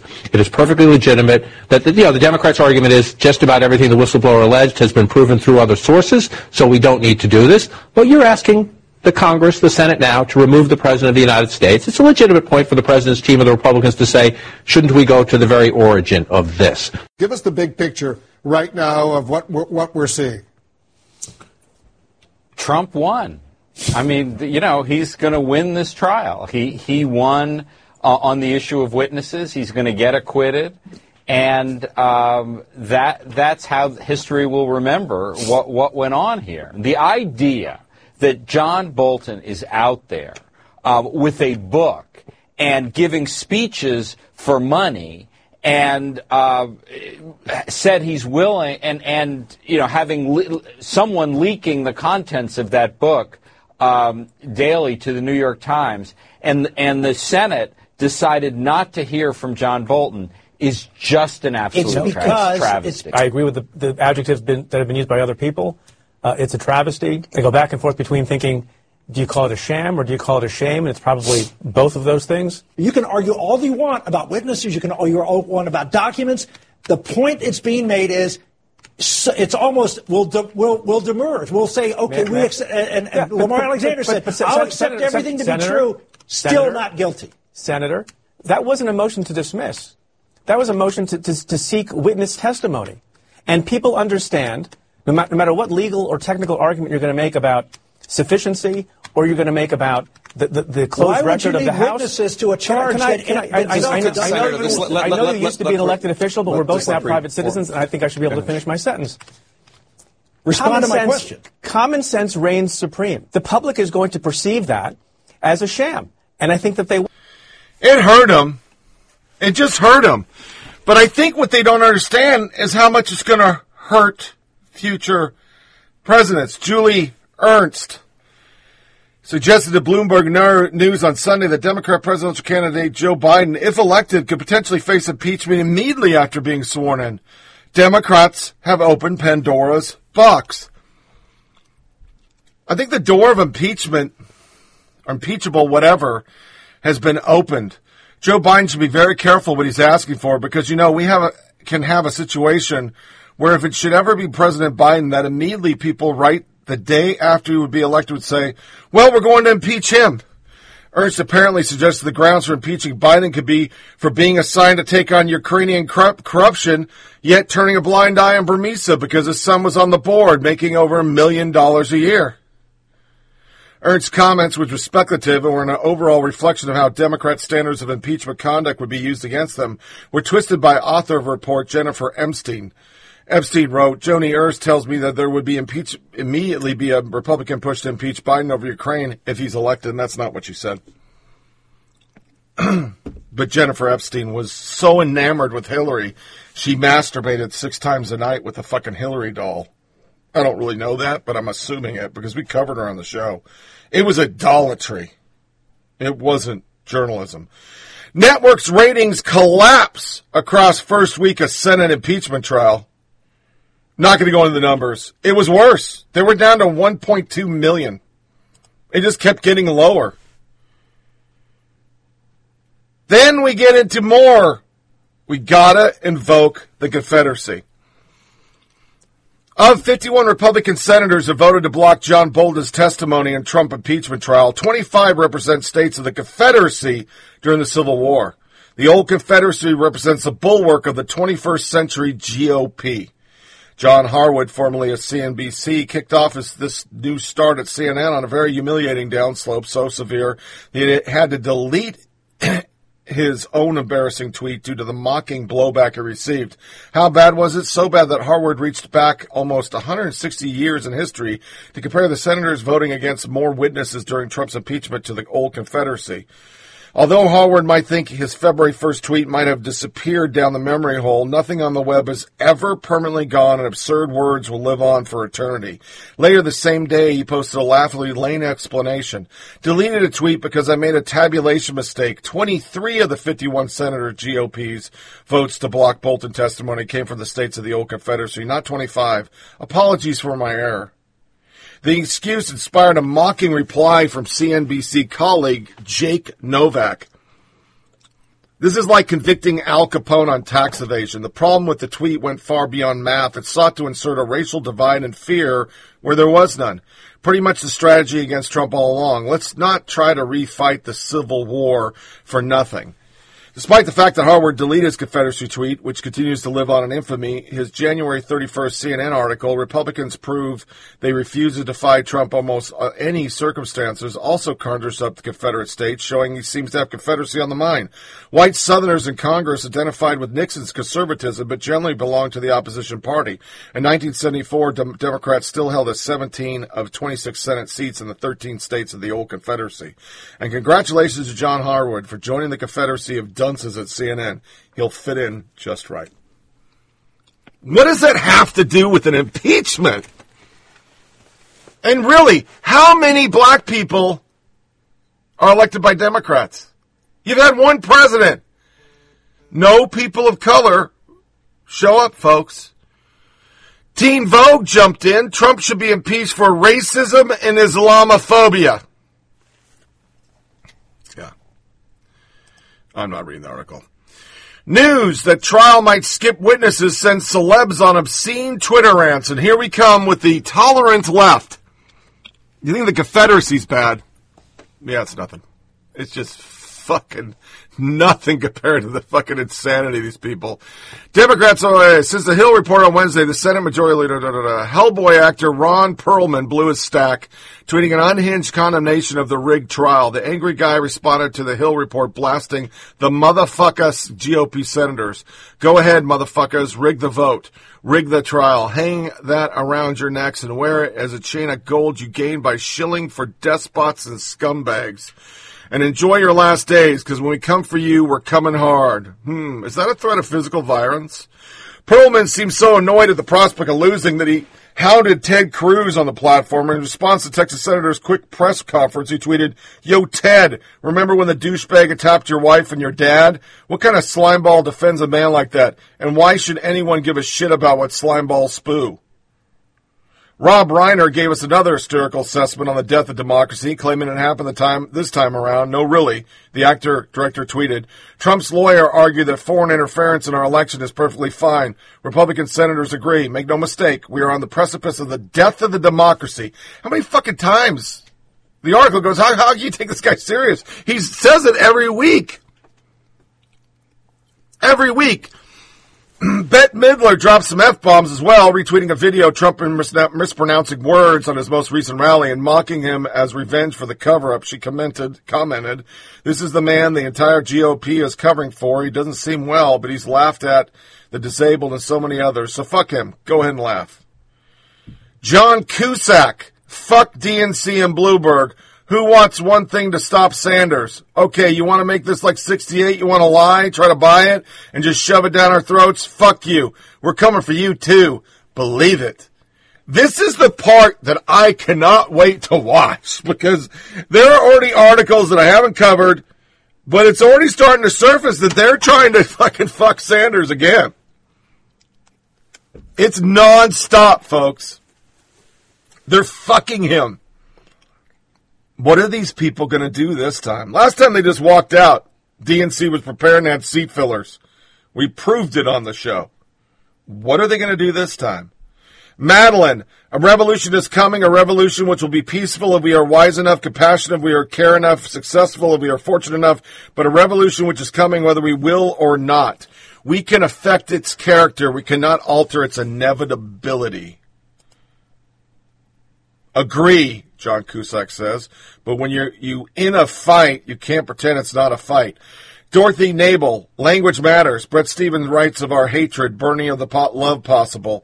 How do we make voices perceptible to those who won't listen to our words, who will only perceive and report our noise and volume and mocking? We recognize our off-putting anger and substitute to gentle. Bret Stephens is a joke. What exactly has he been right about ever? John Cusack. Dumpster Fire 2020. Oh, look, it's my favorite genre of Twitter. Celebrity multimillionaires screaming about billionaires. Dave Vanquer. This guy will say anything for attention. The movie, say anything. If he wants to recreate 68, let him. I hope his sister sedates him before telling him about the Iowa polls going missing, which we'll get to in the next segment. You'll be angry too if you speak, you peaked with gross point blank. Then it's okay for Twitter once again. Hashtag rest in peace GOP. They can say, they, isn't that inciting vi- violence? Isn't it? But no, it's not a violation of Twitter service when you're talking about Republicans or Christians or white people or Southerners. It's all good. It's all good. Gosh, wouldn't it be awful if Rest in Peace GOP trended today? Definitely don't retweet Rest in Peace GOP. Use the hashtag Rest in Peace GOP. Today it might upset Republicans. Jay Ruling and Pontius Pilate washed his hands. Once McConnell wrapped his, I'm just going to read them. There's just a million, but I picked the good ones. Once McConnell wrapped up his rig, rigged, predetermined, no witness trial and newly emboldened, more dangerous Trump follows in the footsteps of Putin and starts having critics murdered. What's the remedy then? Critics murdered. How many Clintons, how many people critical of the Clintons have died? I'm not wearing a tinfoil hat, but seriously, how many? Shame on every member of the GOP Senate who chose Putin over America. I'm not ashamed of my country because my country demanded witnesses. I'm ashamed of senators who placed personal power and privilege over it. Rest in peace, GOP. It was an awful party, but at least it's over. Evan Shapiro. After Watergate, the GOP lost the House for 22 years. After 22 months of Trump, the House GOP lost the House by the largest vote margin in history. They have to say vote margin because they can't say seats. That's how they spin it for the new blue wave. Yo, Senate GOP, keep this up and you'll lose both House for as long as Midget Mitch burns in hell. It's okay. You can say that. He's a Republican. I'm mad as hell today. McConnell said he was going to bury the evidence and move the qu- trial quickly, and now cowardly GOP senators are looking to ban any witness of documents. The Republican Party is filth, pure corruption, backing an immoral president. A vote for any Republican will be a vote for lawlessness and corruption, no matter what they say, no matter how they say it. It's that simple. Somebody wrote, simple little things they never learned. Do they really think the GOP is worried about a bunch of people hating them who have been hating them for years? Not so much. Fuzzy Chimp, me watching the Rest in Peace GOP tag. Rest in peace, GOP is chock full of delicious temper tantrums, Lizzie Lou Who said. Ord Lang Syne, is Rest in peace, GOP a new line of products from Gwyneth Paltrow? It's a new line of products from Gwyneth Paltrow, isn't it? Watching Democrats whine with impeachment trial sham and Rest in peace, GOP trending is fantastic. It is like election day again. Your pain refreshes me.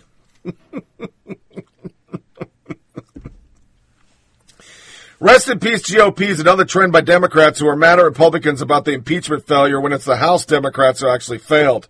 Congratulations on ignoring your party's ineptitude. You deserve this loss. The vote hasn't even taken place on the witnesses, let alone the actual case, and they've already lost their frickin' minds. We can't even imagine how insane this is going to be get moving forward. Eating our Wheaties. Ben Davis. As far as I'm concerned, every single Republican senator has committed treason. Really. Nick Jack Papas. Papas. We're about to witness a historic dismantling of the Republic. Dershowitz said Trump can do whatever he wants as long as he feels he's the best interest of the country, and the Senate didn't reject the notion. The Constitution as we know it is irrelevant. Rest in peace, America. Oh, well, we took it to the next level. America isn't dead. It's actually what it always was. A political system built by and for the benefit of the rich, white, powerful men. The only thing that died is the illusion that it was ever anything else. I got my pen and I got my phone. That was your president. But that wasn't a dictatorship. Okay. Megan Kittle Autry, democracy dies in the light of day too. Well, that's good. A little twist on the Washington Post. Comrade Misty is Putin's buddy. Ugh, really, I'm so tired of people pretending that Trump is what makes America awful. It's always been awful. He just ripped the mask off. Enter the Bernie supporters, the article says. Get some popcorn. Kike, no wall, no matter high, will keep a country safe when it's rooting for rotting from the inside. Karen, VCU. I feel like I'm literally watching the death of my country. Somebody said this is just sad. Wait, no, it's hilarious. The whining in my timeline because I ridiculed the rips the pizza America hashtag is so delicious that I'm afraid it will be fattening. Keep it coming, diaper babies. Maybe mommy will change you when you're stinky enough. that was Nick Searcy. Laugh out loud. They know they know they've lost, so now they're running with rest in peace America. Note to the left, you overplayed your hand. Let this be a lesson when people start t- taking your party seriously again, like in 2032. Democrats have been ripping America for years, ripping on and ripping off. Rest in peace, America happened in the House when Schiff, Nadler, and Pelosi ignored constitutional law, historical precedents, and their own words when they hastily pushed through a political impeachment based on lies. Pelosi knew this is going to end this way. She tried to stop it. Your base pushed her. I would say the media pushed her. The Senate chaplain showing that he is furious because there's going to be no witnesses. Democrats tweeting rest in peace America because whenever they do not get their way, it's the end of democracy. Thank you, Senator Murkowski, for helping us laugh at them again. The shrieking and foot stomping on this tag is better than anything in movie theaters, and that's actually true. Then walks in Tom Nichols. Remember, he's like Rubin. He's a conservative. Kinda. Maybe. Not. After tonight, I never want to hear another Democrat voter complain about not feeling energized or hurt or enthused or excited. Vote for your primary choice and then be ice cold in your determination to show up at the polls and vote for the nominee, whoever it is. Tom will be ice cold for Bernie Sanders because Tom is a socialist, everybody said. His next tweet feel like a fair number of Americans would be fine with Chinese or Russian rule as long as there was beer, porn, snacks, and sports channels. And then they felt like their new overlords were not looking down on them for trading liberty for beer, porn, snacks, and sports channels. I love tweets like that. Keep doing that, please. My my wife, I, I gave her my Twitter account and she said, I might even vote. I mean, it's so bad when you read it. CNN analyst Wajid, shaped by the American coastline. Ali, uh, he even says it, American coastline. How does democracy survive when one of the two parties is an increasingly extremist minority that refuses to play by the rules, cheats and demands civility but gives none? When both sides with when you both sides everything and put extremist behavior on the same pedestal as normal behavior. I don't know. You're a Democrat. Tell me how you do it. They are the minority. Elected minority. Michael Codry, the crowd of the Trump rally in Des Moines, Iowa today. This is the possibly the most attended political rally in Iowa history, and it was during the time the Democrats are supposed to be ruling the Iowa caucuses, there was more people at a Trump rally. Jim Acosta, of course, was there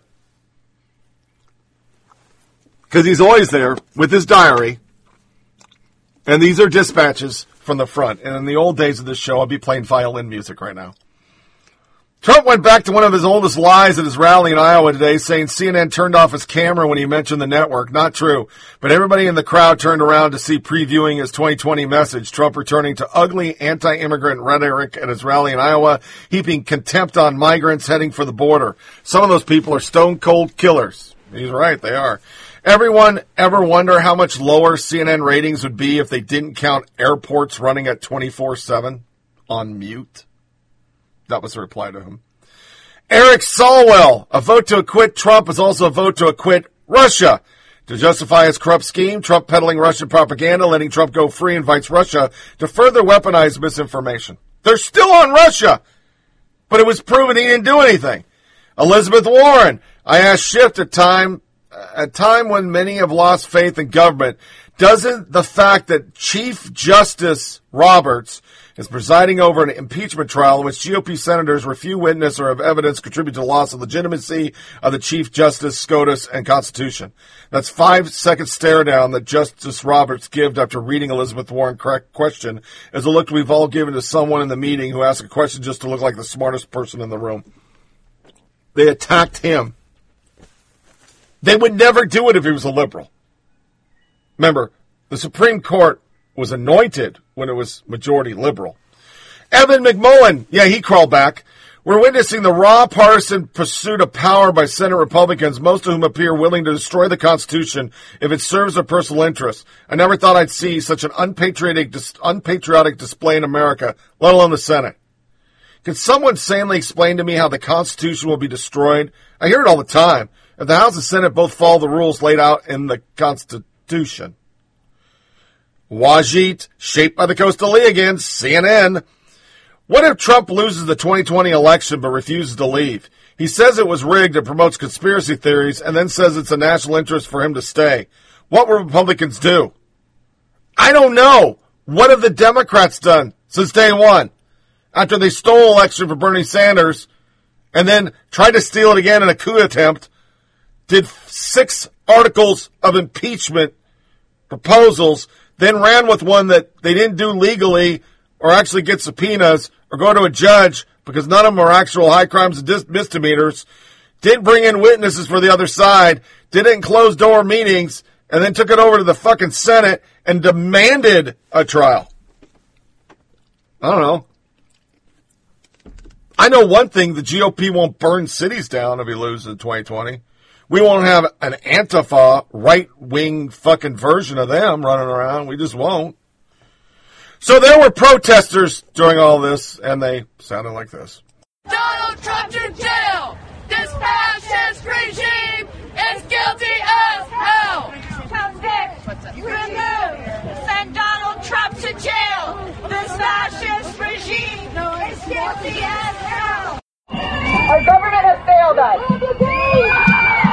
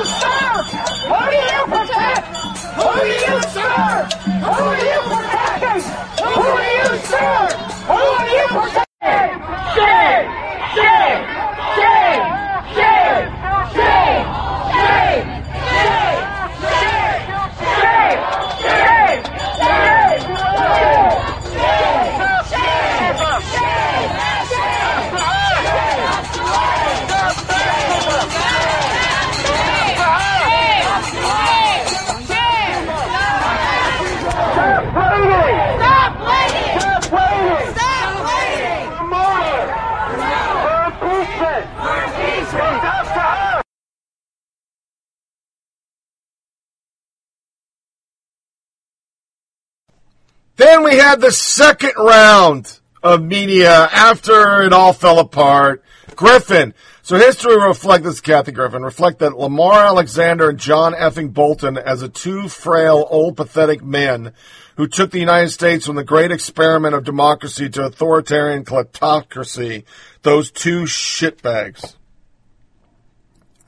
And I want you to show you can get, because remember, Twitter promotes liberal hashtags. So on this alone, they had rest in peace GOP, rest in peace America, impeachment trial sham, Moscow Mitch. Half her tweet was just liberal hashtags. Patton Oswalt lashed out as well on the social media platform. Do the GOP senators voting against witnesses and impeachment realize that more evidence will just keep spilling out, like probably later today? You're staking your legacy on the sloppiest criminal cabal since the Apple Dumpling Gang. Good luck. Rob Reiner came back out again in a country that was still governed by the rule of law. Cipollone should would be disbarred, and Donald Trump would be removed from office and face criminal charges. Danny Zucker, Modern Family executive producer, got really weird with it, creating a pledge for himself and fellow leftists commit themselves to the Democratic Party in the wake of the news.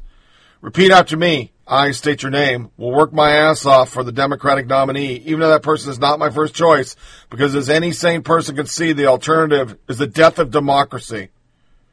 George Takei, the GOP controlled Senate, was as much as on trial as Trump, and we, the people, find them guilty of a cover up. In November, there will be reckoning. Pass it on.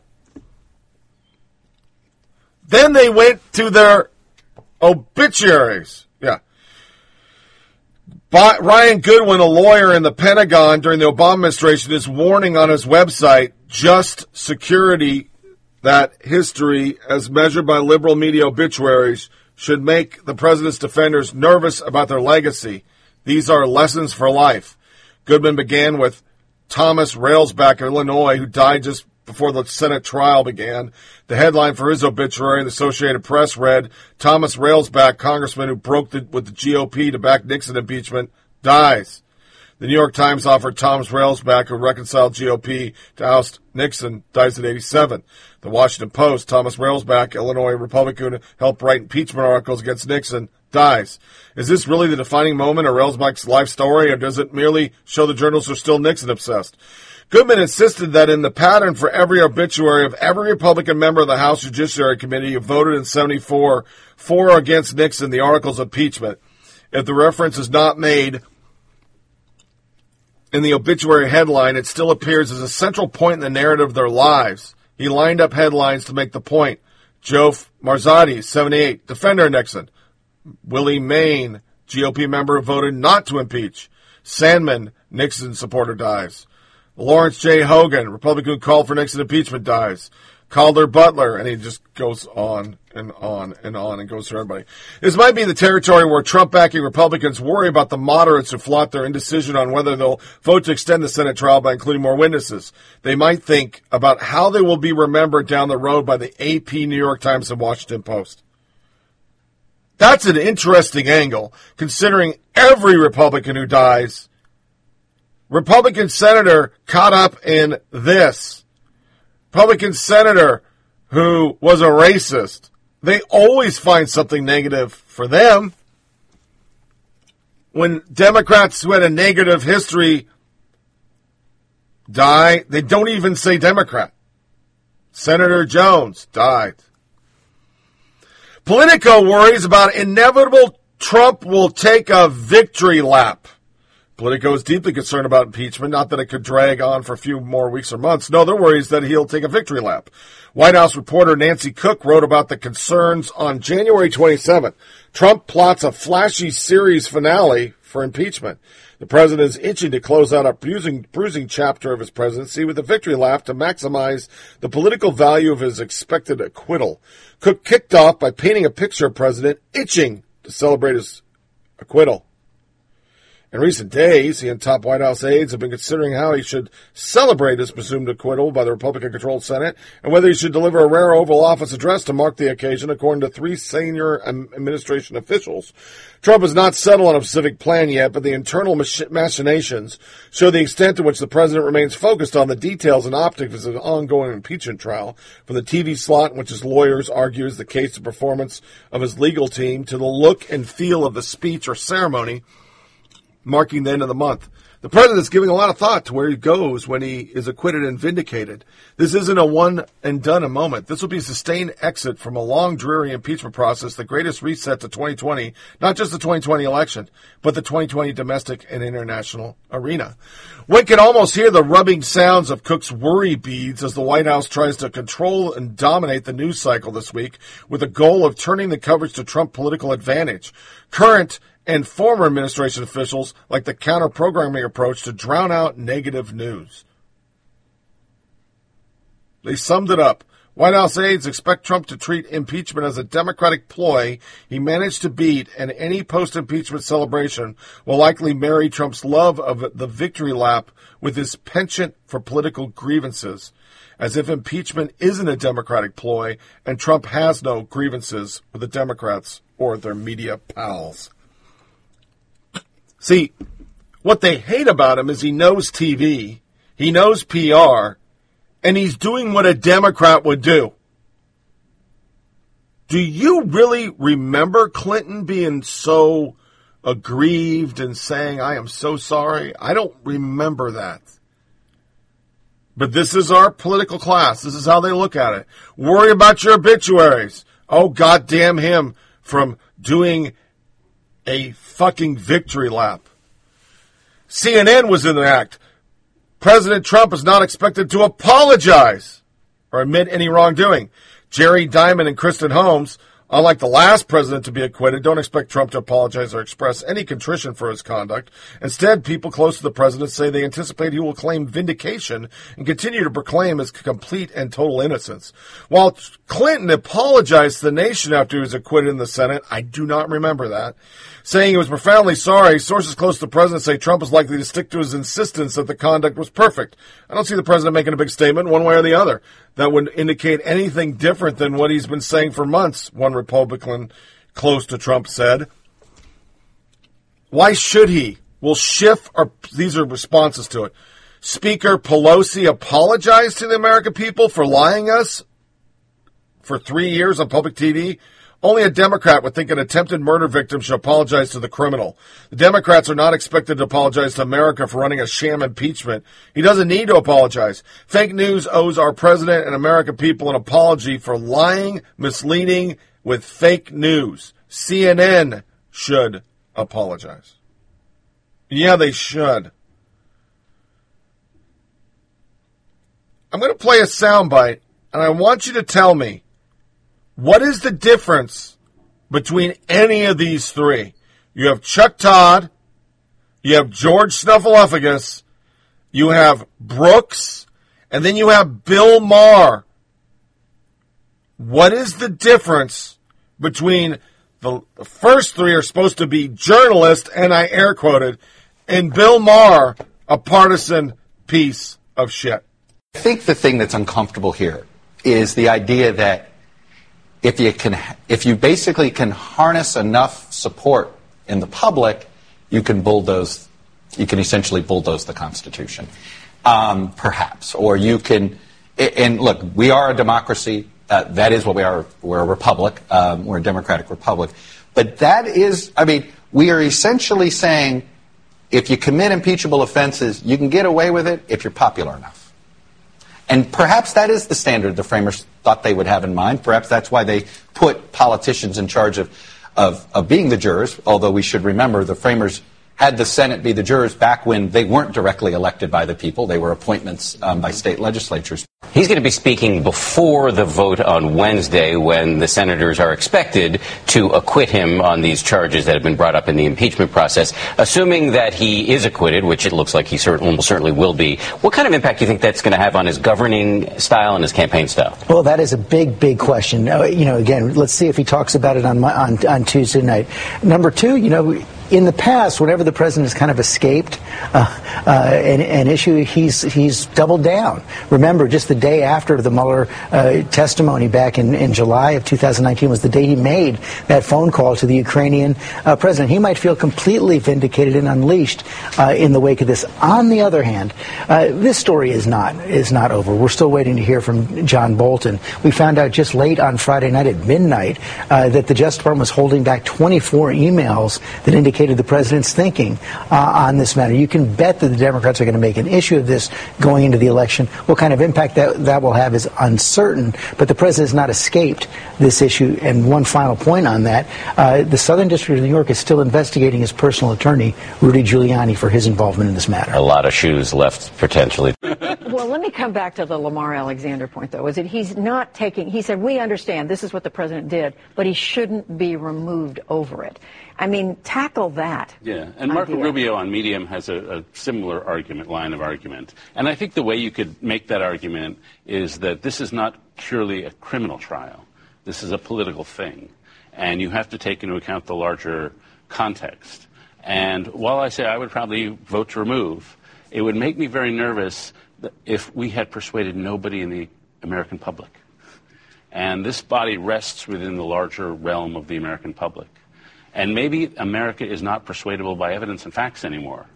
In that case, we've got a problem. But if we have it, if the people saying he should be impeached or removed have not changed a single mind, and if there's any evidence they've gone the opposite way, and we have a society where everything is delegitimized, I think this would massively delegitimize uh, Washington. And maybe that's the fault of the voters. The Trump supporters are not the fault of Washington, but it, it's a reality. We had very tough day, tough week. Anything I get out of you is gravy at this point. I appreciate it all. The good news is the impeachment trial is almost over. Uh, the bad news is uh, so is rule of law in America. That's the little.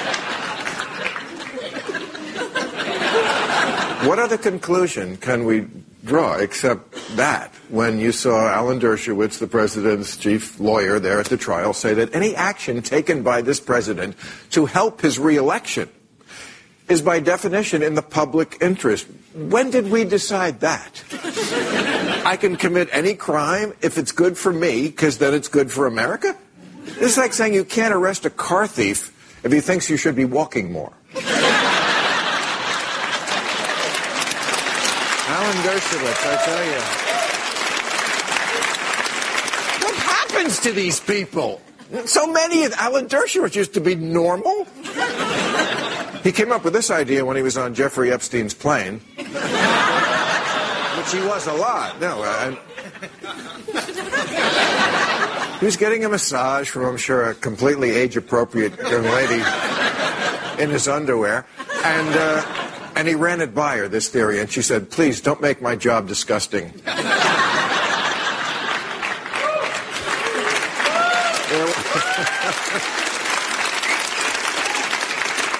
there was a glimmer of hope, you watching last night, that at least we would get witnesses, but no. it, it hinged on Lamar Alexander, 79 year old retiring senator from Tennessee, still not enough cover.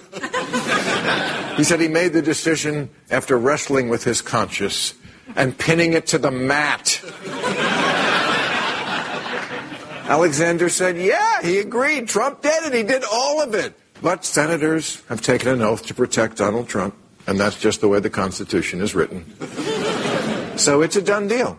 This is going to happen. Trump will be acquitted on Wednesday. Republicans have nothing left to do but dot the I's and cross the T's and fuck the U's.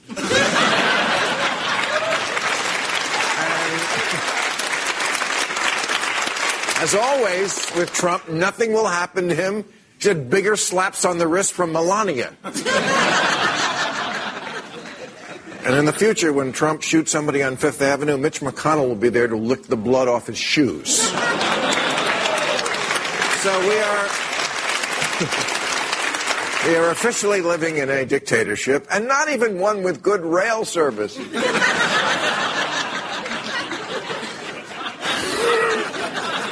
In happier news, the coronavirus is spreading.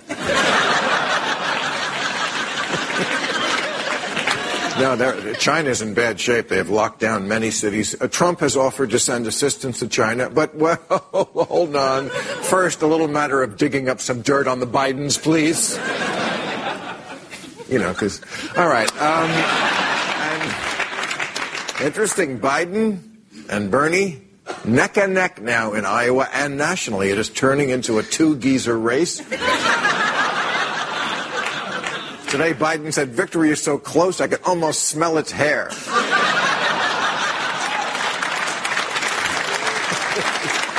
Isn't this amazing? The two oldest guys, and the, what do the Democrats need more than anything? The young. Democrats needing the leading candidate for the party that needs the young has malarkey written on his bus.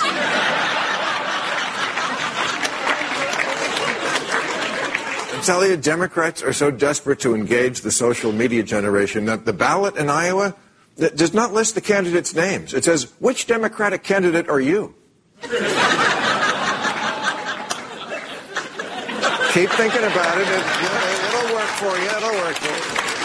So I think Bernie and Biden should run together. They'd be like the two Muppets in the balcony. Yeah. All right, we got a great show. Rick Wilson. I don't hear any difference. It's the same shit. They are the left. John Ailes, a blue check reporter. Two senators of South Dakota will cast votes against witness and documents. They each represent 429,234 South Dakota- voters. Our two California senators represent 19,625,000. South Dakota voters have 45.72 times the voting power than I do. Fuck that. That's what makes them become this. Because they can't have their way. Because we are in a republic that respects that everybody has a vote. Every state has rights. Comfortably smug will end our segment. We'll go into short media. Libs are too dumb to realize the only thing accomplished by impeachment is the public hearing the name Hunter Biden and the number 80,000 a month over and over again. Going to be hilarious when Biden is a general more damaged than Hillary was. The fact that is completely uncontested is that Hunter Biden, framed crackhead, was paid 80,000 a month by a corrupt Ukrainian energy company. No ad by the Biden campaign can explain that Hunter was paid that much for his expertise in managing energy companies. It's corruption. Debate one with Trump. Trump has a stripper holding Hunter's baby in the front row. Debate two with Trump.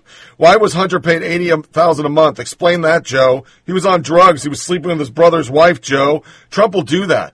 Dems really want this? Oh man, can you imagine? It's pretty hilarious that Dem let us destroy Warren.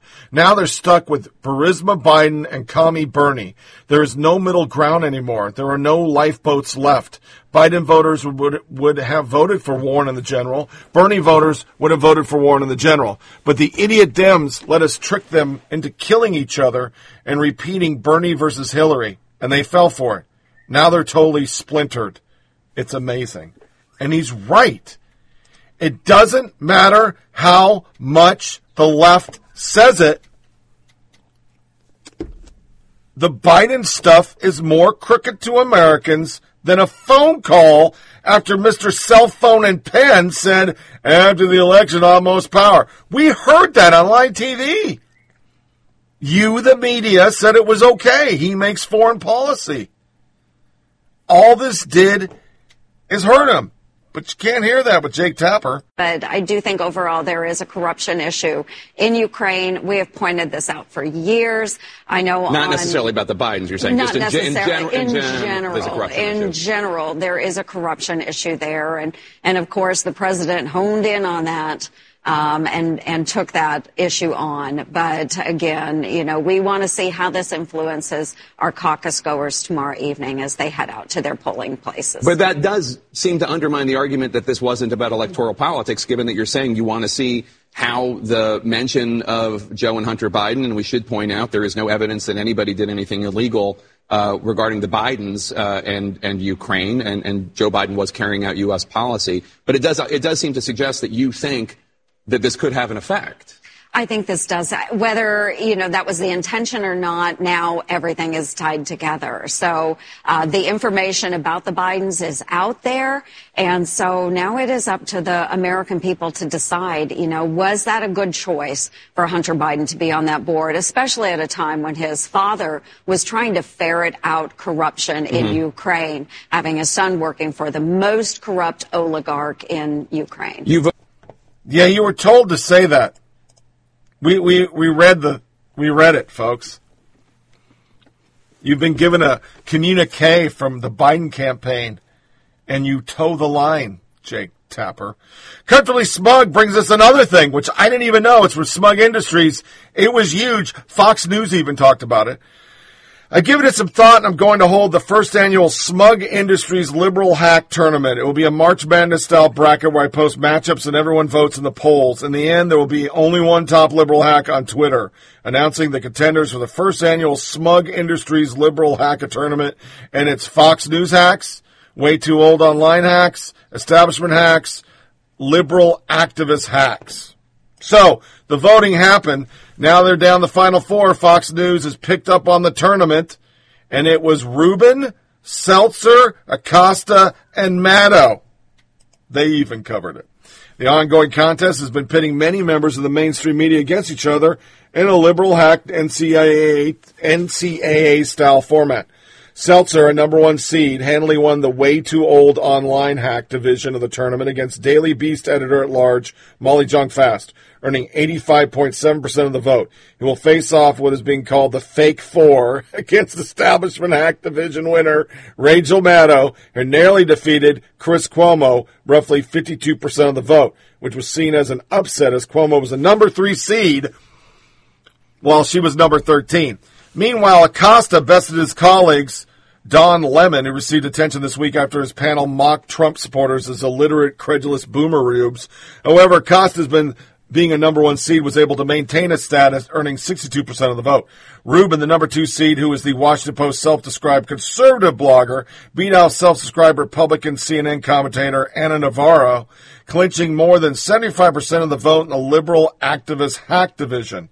Things are getting excited now. Your pick. Jessica Fletcher. This makes me so happy.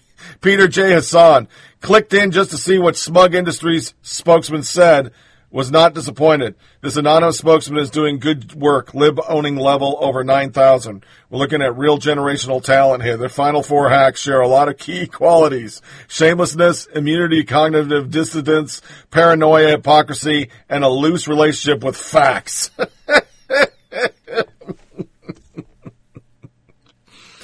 Jennifer Blogger is going to bring it all home, and there's a million. No way it's Stelter. I won't read them, but comfortably smug. Jennifer Rubin versus Acosta. Rubin 50, Acosta 50. There's going to be a runoff.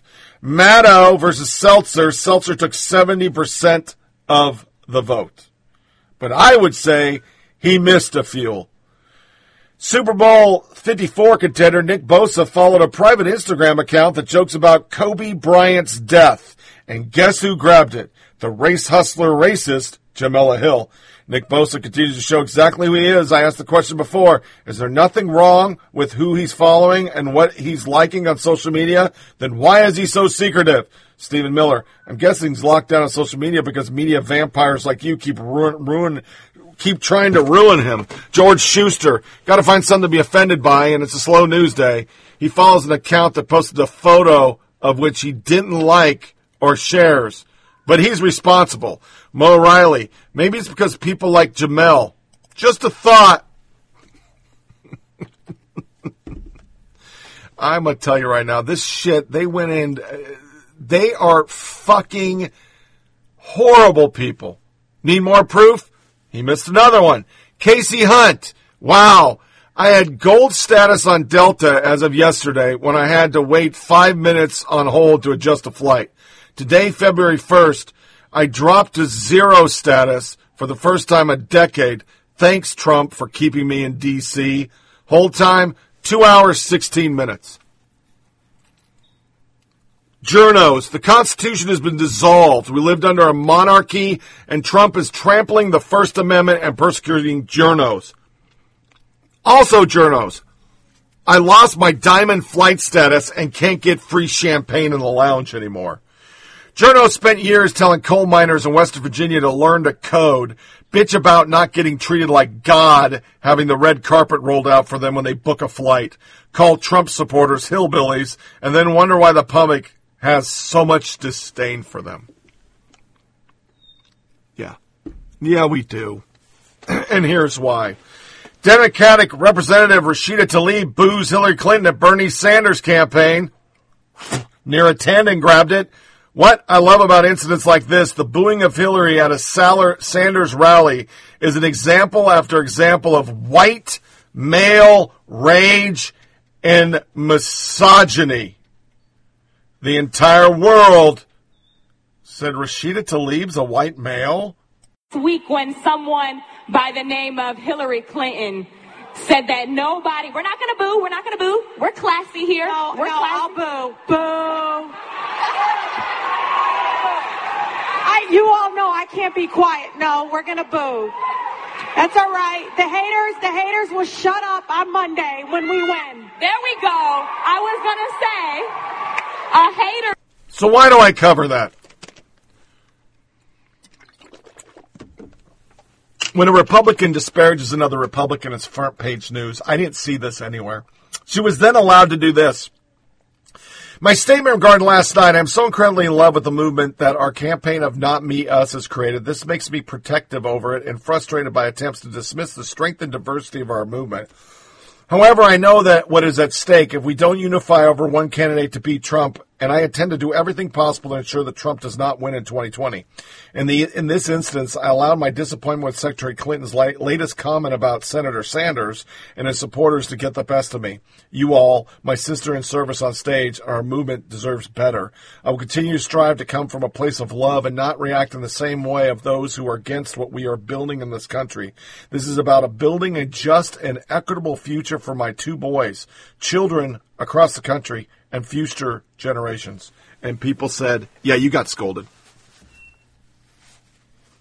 You got scolded. Then the big media thing, because Bernie is winning, the CNN and Stelter and Company Des Moines Register partners for a poll and cancels the release of the last poll. New York Times, Bernie breaking news. Bernie Sanders has opened up a lead in Iowa and the race for the Democratic presidential nomination. A New York Times Siena College poll of likely caucus goers found. And that's why they didn't, which brought Brit Hume. There's usually a fresh Des Moines Register poll out on Sunday before the caucuses. It'll be interesting if it matches the results below. If so, there'll be sweaty palms among establishment Democrats. And here we go again.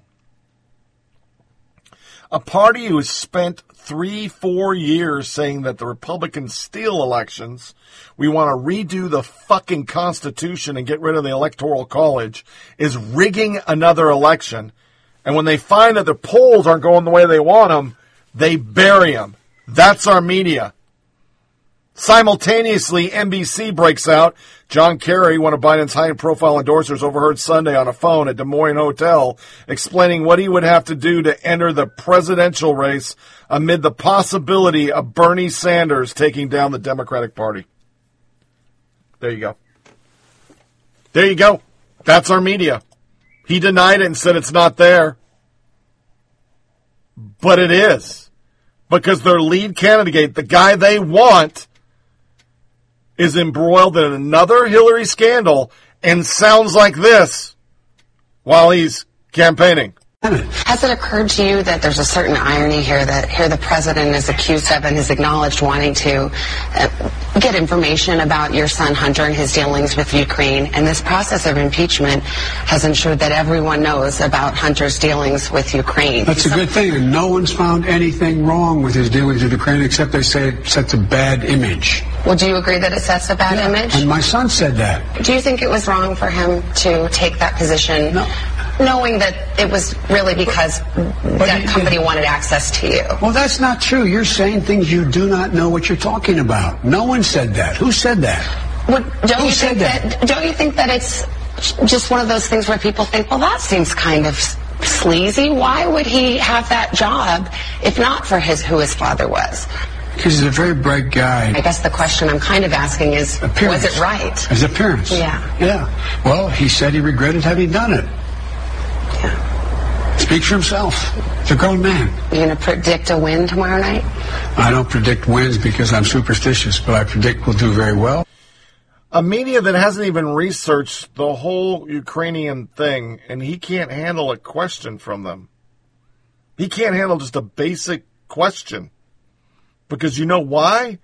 He's on tape saying he forced them to fire the very prosecutor who was supposed to be cleaning up the corruption that they keep talking about. That's our media. She actually did a gi- right job and asked a question. And so you understand, comfortably smug, the Biden campaign got smug, locked up until the Iowa caucuses start tonight. What happened? We have determined that this account violated the Twitter rules. You may not engage in the targeting harassment of someone or incite other people to do so. His tweet, Where's Hunter? Fat? With links to his son. And Twitter got involved. So once again, we have a media establishment trying to fucking rig another election for the DNC. But we're told the Constitution's being trampled. We're, te- we're saying Trump is a dictator. Oh, really? Really? No music break because we're long today. We're going to go straight into news and social media nuggets and no military corner. So it's time for some college crazy. Were you trying to get crazy with this, eh? Don't you know I'm loco? Now it's time for news and social media nuggets. The crazy stuff that makes your host lose his mind.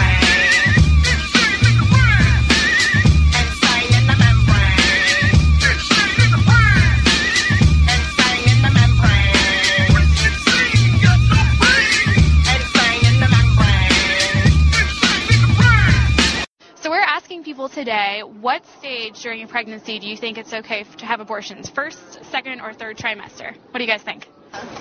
Bullshit. Hey, what was that for? What are you doing? You can't. That's assault. Why, why'd you grab it? Why'd you Buddy, throw get back here. Come here. You coward. That is a man ripping bullshit ultrasound flyer out of the reporter's hand mid interview. We're going to talk about that at the end of the show. I watched Unplanned. UVA alumnus calls out cult like groupthink promoting partisan agenda. Surprising. UC Berkeley, xenophobia is common reaction to the coronavirus. I was going to do a section on today. I'll wait to the next podcast because you will not believe the shit that's coming out. I mean, body bags. They're spraying people coming off planes. It is killing people. But it's xenophobia. Um, according to multiple screenshot captured and posted online and now deleted Instagram post by UC Berkeley University Health Service listed common reaction to the coronavirus, which the World Health Organization declared Thursday as a global health emergency.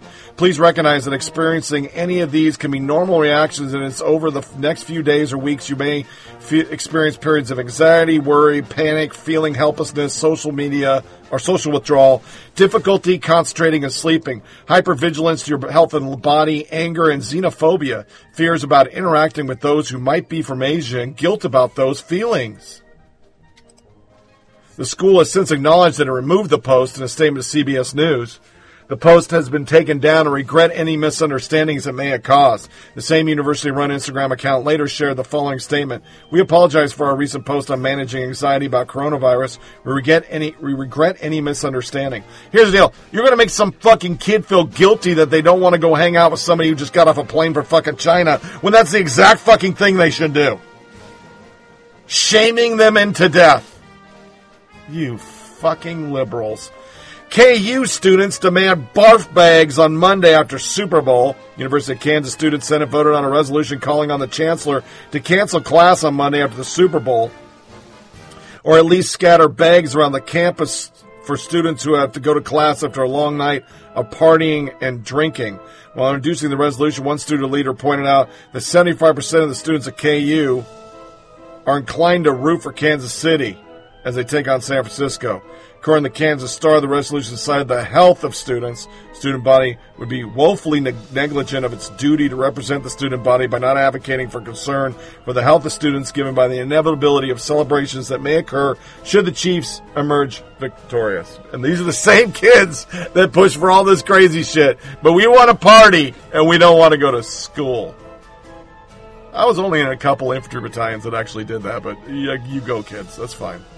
Antifa vandalizes pro- protester posters released with threatening imagery involving Trump voter. Conservative group at the Illinois College says a student worker identified herself as an Antifa member is responsible for vandalizing posters.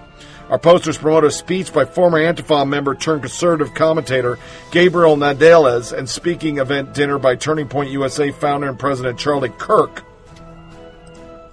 So I went around campus, took down their event posters, and put up opposing political posters of my own, the guy said.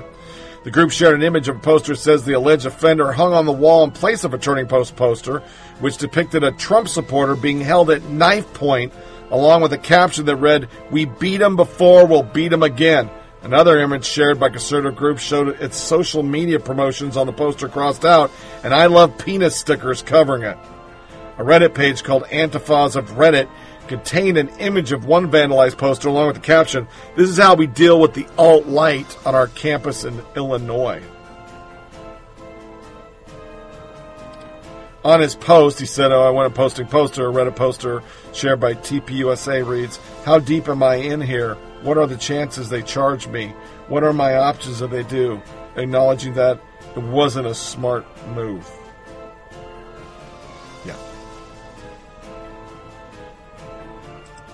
That's fucking fantastic.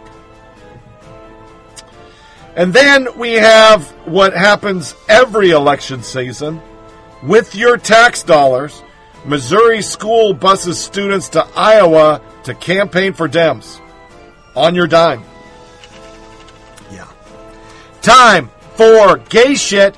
And yeah, SNL was really funny. And JJ Watts was good. It's our lighter fare today.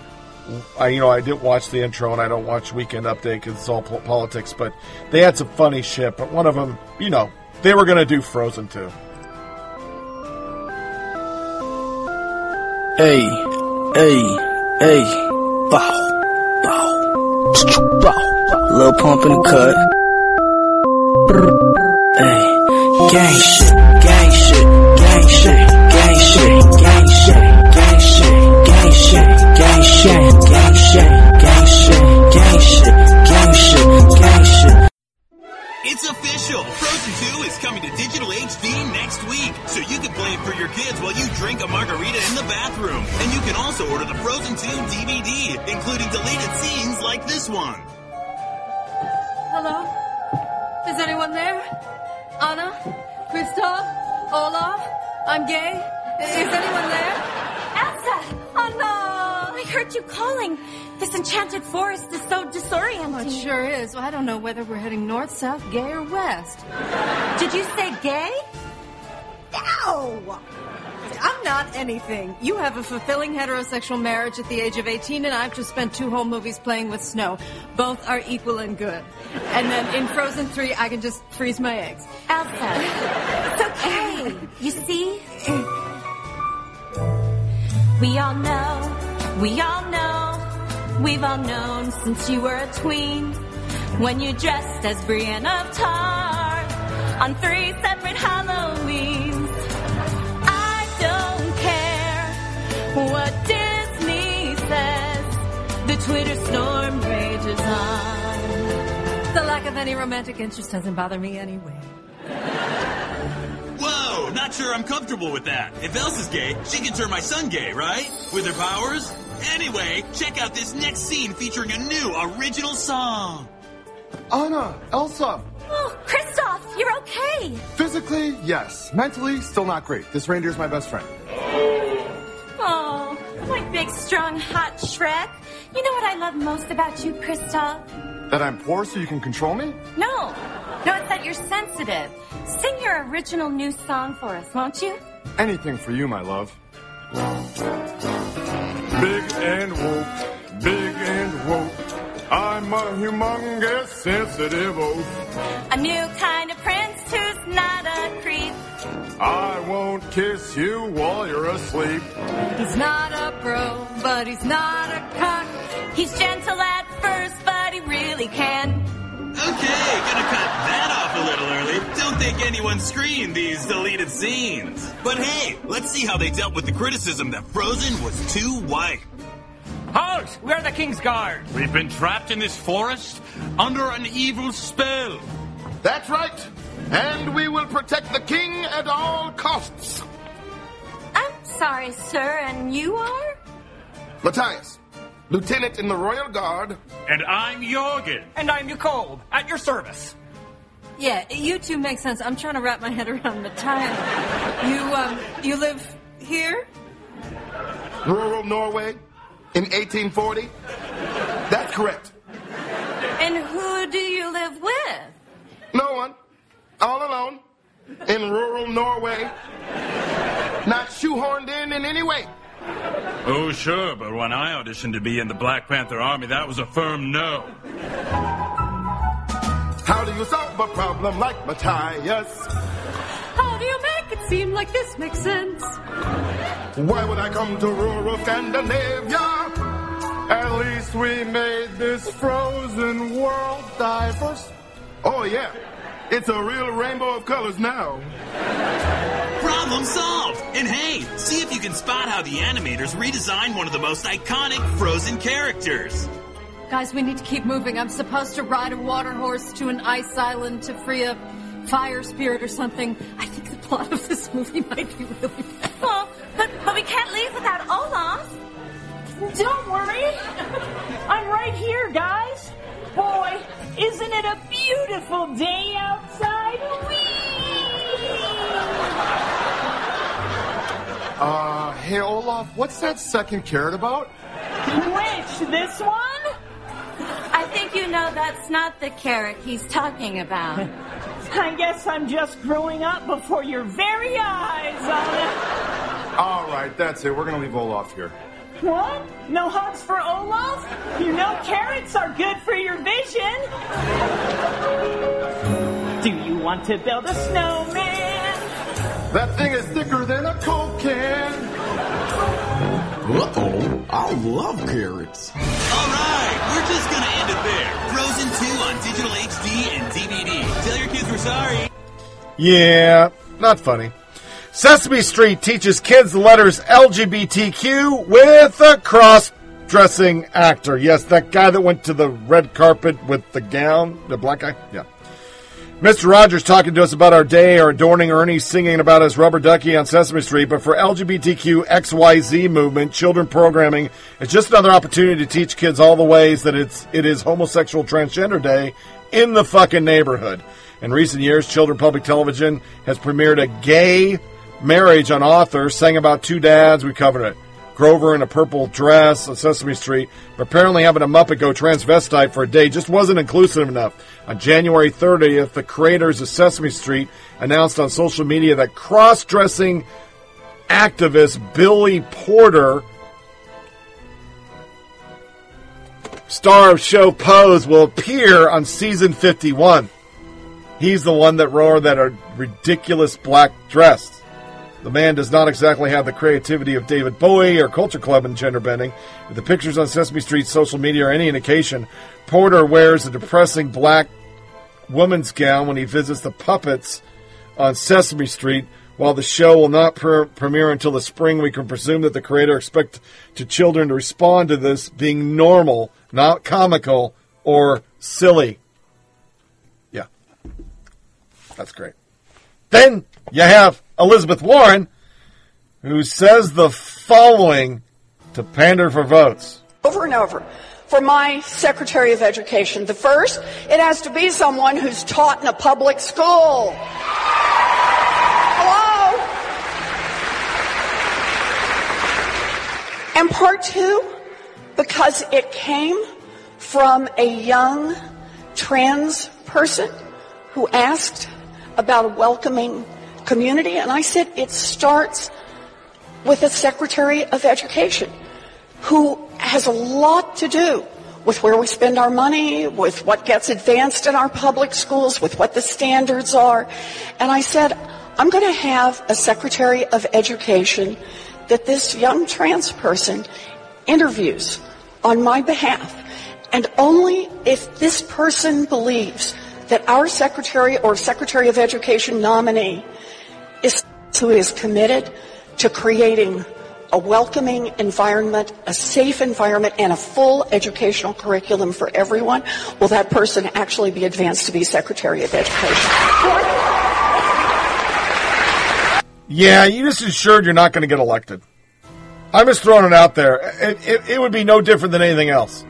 If you're going to say all my serious positions need to go through some social cause, whether it be Christian, whether it be gay, you're not serious. You're just not a serious candidate. But Starbucks is serious. Here's their latest trainee commercial that I guess is in Britain where they get his name right, and it's so important.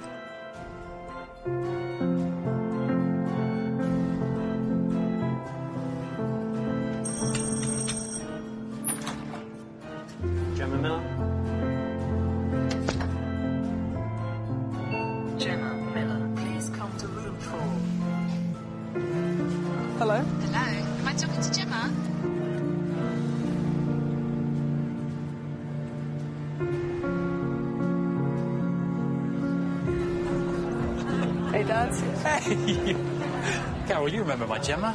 Gemma. How you doing?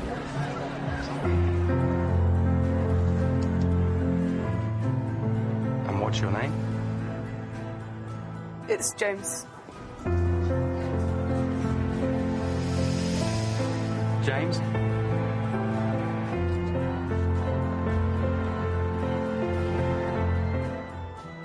This is our country. The crazy shit we do for this aggrieved class is supposedly treated so poorly, hunted down the street and killed. Tanzania is targeting gays and cutting them off from health care because of the AIDS. So tell me again how bad it is. I mean, we try to make things bad with stories like this. Donald Trump made Katy Tur as the bitch with the tranny dad. Lachlan Markay in Asawin Suebsaeng's book, Sinking in the Swamp, How Trump Minions and Misfits Poised, Poison Washington, kills herself as an eyewitness account of how the Trump administration brought an unprecedented awfulness, and he supposedly said, hey, she's a bitch. God, her tranny dad's a freak. Who hasn't say that about her dad? She wouldn't even talk to her dad. She cut him off because he became tranny. But okay. And once again, they're aggrieved. Trans icon Marsha P. Johnson to receive park named in her honor. There ain't no park for fucking firefighters or any of the individual accolades in New York, but we're going to do a tranny. Marsha P. Par- P. Johnson, a notable trans activist and LGBTQ history that none of us have ever heard for because she was in the Stonewall uprising that only Obama spoke to because he was pandering. The park is currently known as the East River State Park and will now be the first in New York to be named for an openly gay person. New York State is a progressive capital of the nation, and while we are with it winning the legal battle for justice for LGBTQEIO community in many ways, we're losing it in the broader war for equality. Cuomo went on to say the attacks against minorities like African Americans, Jewish people, Muslims, and LGBTQ people that are motivated by fear and intolerance are on the rise. Yeah, they are in your city where Jews get the shit kicked out of them. We're fighting back and we will continue achieving progress and showing the rest of the nation the way forward.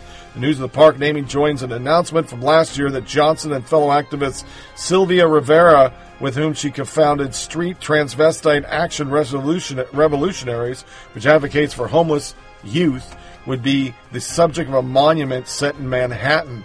The permanent monuments will be a first in the world dedicated to trans women. But there's positive. South Dakota just passed a bill that would jail doctors for treating transgender youth. Youth!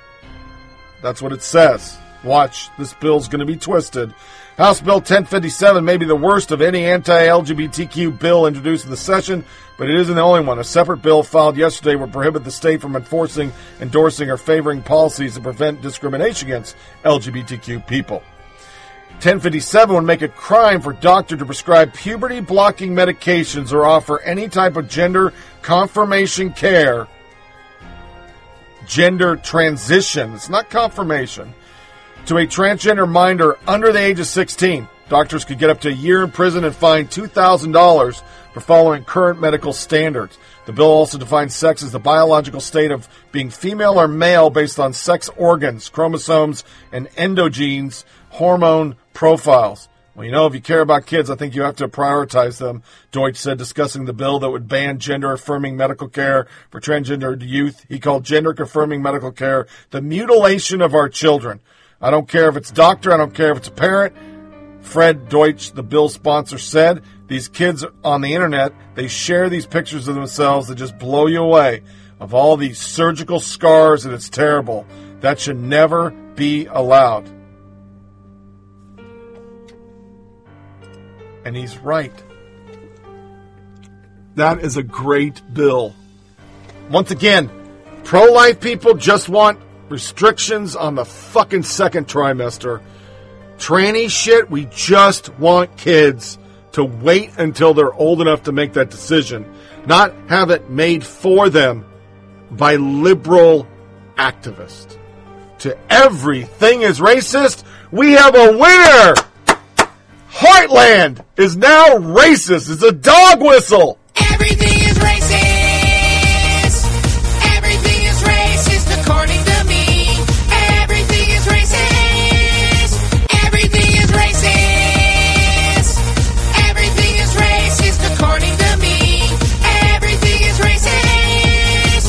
Uh, so I want to read you a, a, tweet, a tweet from you, and I'm going to see if I can find it here. I may not be able to find it. But They can just put it up. It- you, you, oh, here it is. Um, and you, you, wrote, you tweeted this: In the face of unprecedented challenges, we need a president whose vision is shaped by the American heartland rather than the ineffective Washington politics we've come to know and expect. I got a lot of texts on that tweet. Not, not positive for people saying heartland. That sounds to a lot of people sort of like a dog whistle for white voters. When you say heartland, who do you mean? I'm talking about a diverse heartland like where I grew up. I'm from a city in the middle of the Midwest that is about 45% non-white, that reflects uh, America in so many ways. This was started online by Andy Richter. And I'll read the article. While it's been a while since we've broken out the handbook of racial code words to add an entry, it's weird because this time the code word is heartland, which skews very closely to Paul Ryan's racist use of breadbasket, but sits in the opposition to Chris Matthews' entry urban. Now heartland can take its rightful place among those two as well as crime, chair, aloof, thanks to Andy Richter. Pete Buttigieg, in the face of unprecedented challenges, we need a president whose vision was shaped by the American heartland rather than the ineffective Washington policies we've come to know and expect. Disqualified. Andy Richter, you know this is a dog whistle, right? I'm from the supposed heartland, and in a political context, the heartland does not mean not Washington. It means a place where the white people run things. And if he doesn't know that he's far too naive to be president, and for those who are pointing about out that President Obama used the word heartland, yes, the genius political communicator, first black president using coded language against itself to assuage the fears of nervous white voters, is exactly the same thing as today's tweet. So, Heartland. You're a racist. If you say Heartland, I didn't remember Breadbasket. That's a new one, but we'll cover it on the next show. Then Shaun King goes after Biden for being a racist piece of shit, and I gotta read it because it's blue on blue crime. For nearly 50 years, Joe Biden has publicly pretended to have been a part of the civil rights movement. He's not exaggerating or embellishing. He is creating entirely fictional storyline to impress white liberals and connect with black voters. It must be confronted, a thread. When running for office, Joe Biden does not just have the gaffes or embellishments. He creates widely fictional stories about his life and work that simply are not true. These are lies, and he tells them to get votes and build a rep he has not earned. Just three weeks ago, Biden lied to say he protested the Vietnam War. In 87, he had to admit and apologize that he never protested it. Here he admits that during the war, he wore sports coats and hated flak jackets and tie-dye t-shirts. I've counted 31 times from 1975 until this week that Joe Biden has lied about heading or participating in sit-ins during the civil rights movement. He never participated in a single sit-in. Never. Here he is. He lies to state convention about it. Another time where Joe Biden sat, said he sat in and marched and all of that stuff. He did not. He camp- he campaigned admitted in 1987 that this was not true. But over the last two months, he has started to tell lies just like this again, hoping people forget. Here, Joe Biden lied about doing sit-ins in 1960 in Delaware. I spoke to the actual leader here. He was never there. The places he said he sat in did not even have sit-ins. Leaders in Delaware told me the, these lies are well known there. This is last week in South Carolina. He's in a church, and it's abusive for him to do this. And these are lies, complete fabrications. None of this happened. He must be held accountable for telling these lies. This is last month in Iowa where Joe Biden again began flat out lying about what he did in the civil rights movement. This is not true. He did not do these things. Anything he did here, he already admitted this in 1987. It's not okay. At 12 p.m. today, I'm releasing new information verifying that Joe Biden has been lying this week about marching and protesting. It's stolen valor. Oh, really? Stolen valor. In 1987, after getting caught lying and marching and organizing the civil rights movement, here was Joe Biden said, these are his words. I was not marching. I was not an activist. In Joe, in Joe Biden's 400 page autobiography from 2007, let me show you the entire section he wrote about this time of civil rights movement. It's all two sentences long. He said he learned about it from newspapers and televisions. 2008, voters have just chosen Barack Obama to be the first black president ever nominated. Here he speaks for 20 minutes introducing Joe Biden as his VP. He never mentions any work Joe did in the civil rights movement. Biden, who now claims to have marched, protested, sat and registered voters of the civil rights movement, does not mention such actions one single time in this speech. It's strange, right? The DNC just nominated Joe Biden to be the vice president. They show a video of his life. He speaks and tells his whole life story. He never once talked about civil rights. The DNC has Hollywood produce a video of his life story of Joe Biden. They don't make one single mention of his work in the civil rights movement. No sit-ins. No registering voters in 1960. No training at black churches. Imagine this. Barack Obama nominated Joe Biden for the Presidential Medal of Freedom. Obama tell, tells Joe's entire life story. Joe tells his entire life story. Not one single mention of Joe being a freedom fighter in the civil rights movement.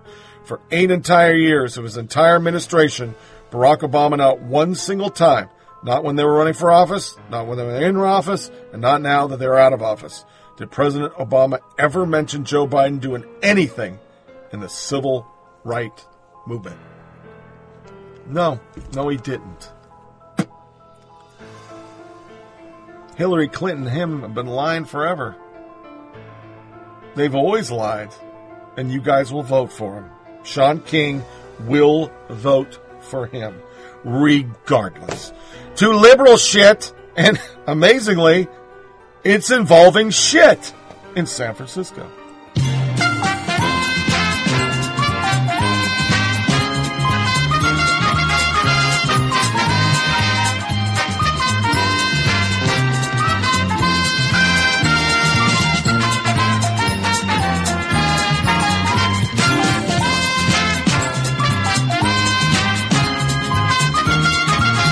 Come on down. You're the next contestant on Liberal Shit.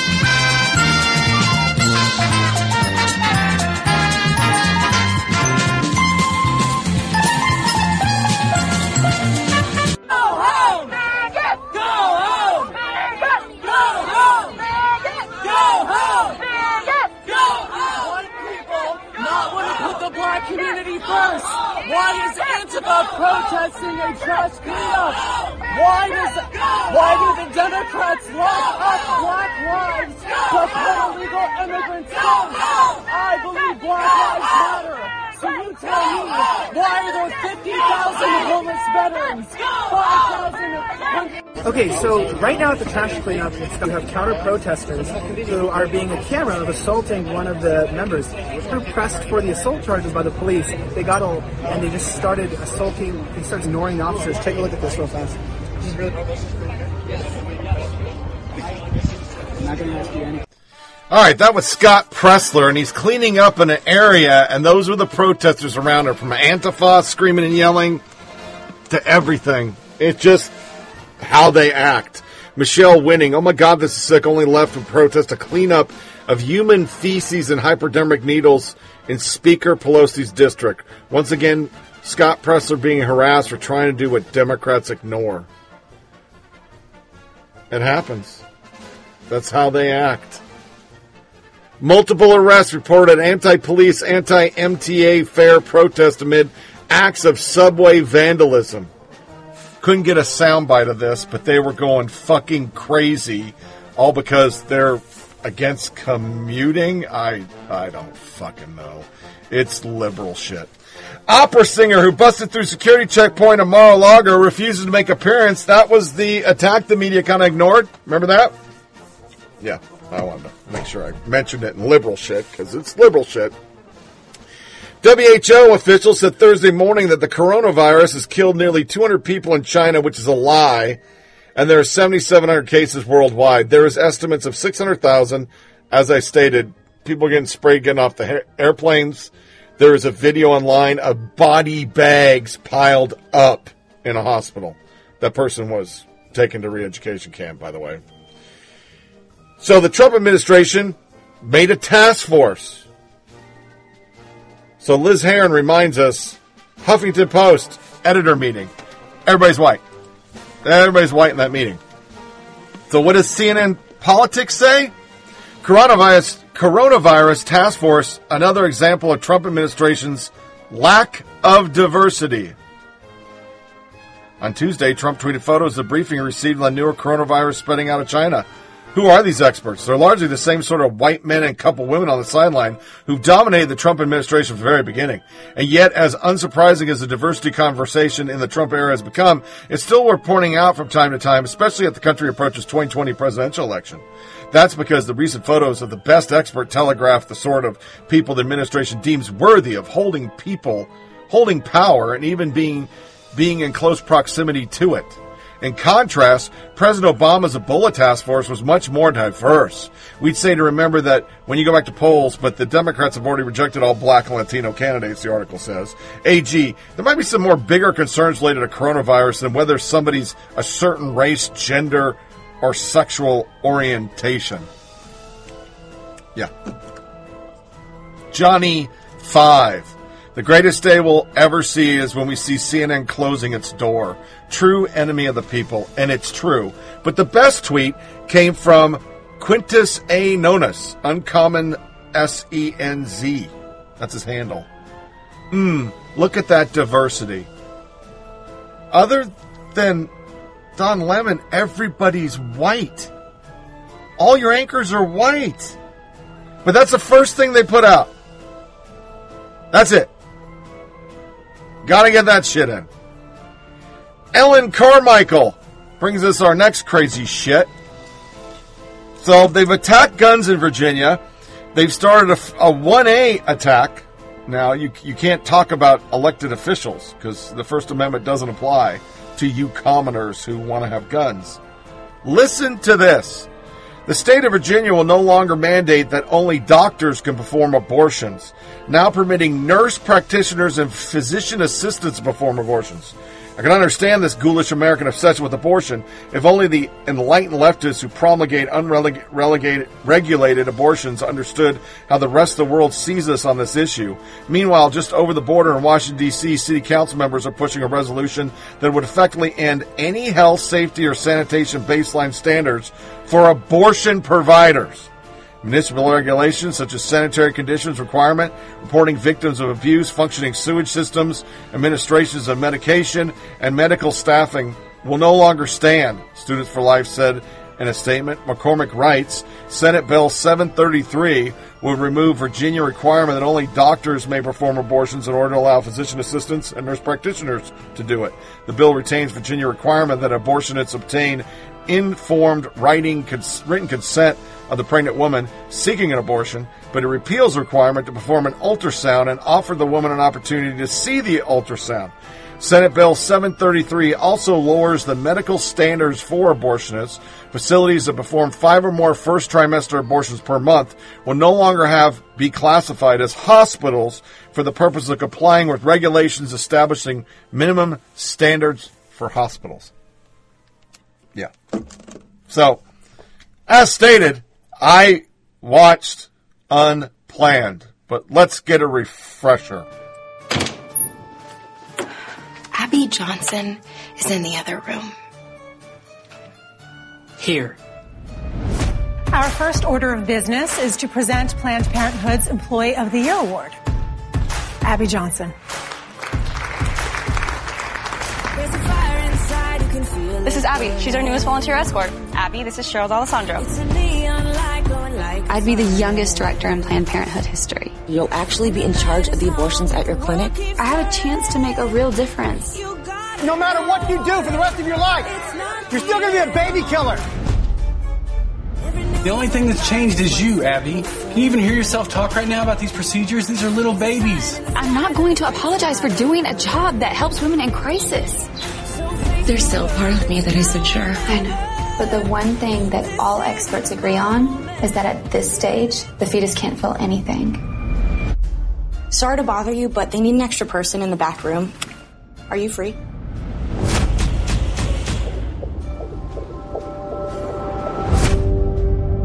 I saw it. And it was like it was twisting and fighting for its life. We commend the souls of these hundreds of children. And Lord, we pray to end abortion. I really appreciate what you've done for us. I'll not forget it. 22,000 abortions. How do I even comprehend that?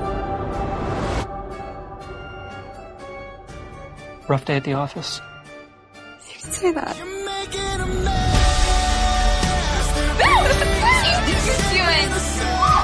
It's your dad and me. You are our baby from the moment of conception. We are paying you to be a perfect instrument of corporate policy. We are an abortion provider. I can't be a part of this anymore. Everything that they told us is a lie. Don't underestimate the repercussions of this. You gotta be careful. Rhonda, please don't do this! Rhonda! Let me tell you what's gonna happen if you walk through that door. Congratulations. You've made an enemy of one of the most powerful organizations on the planet.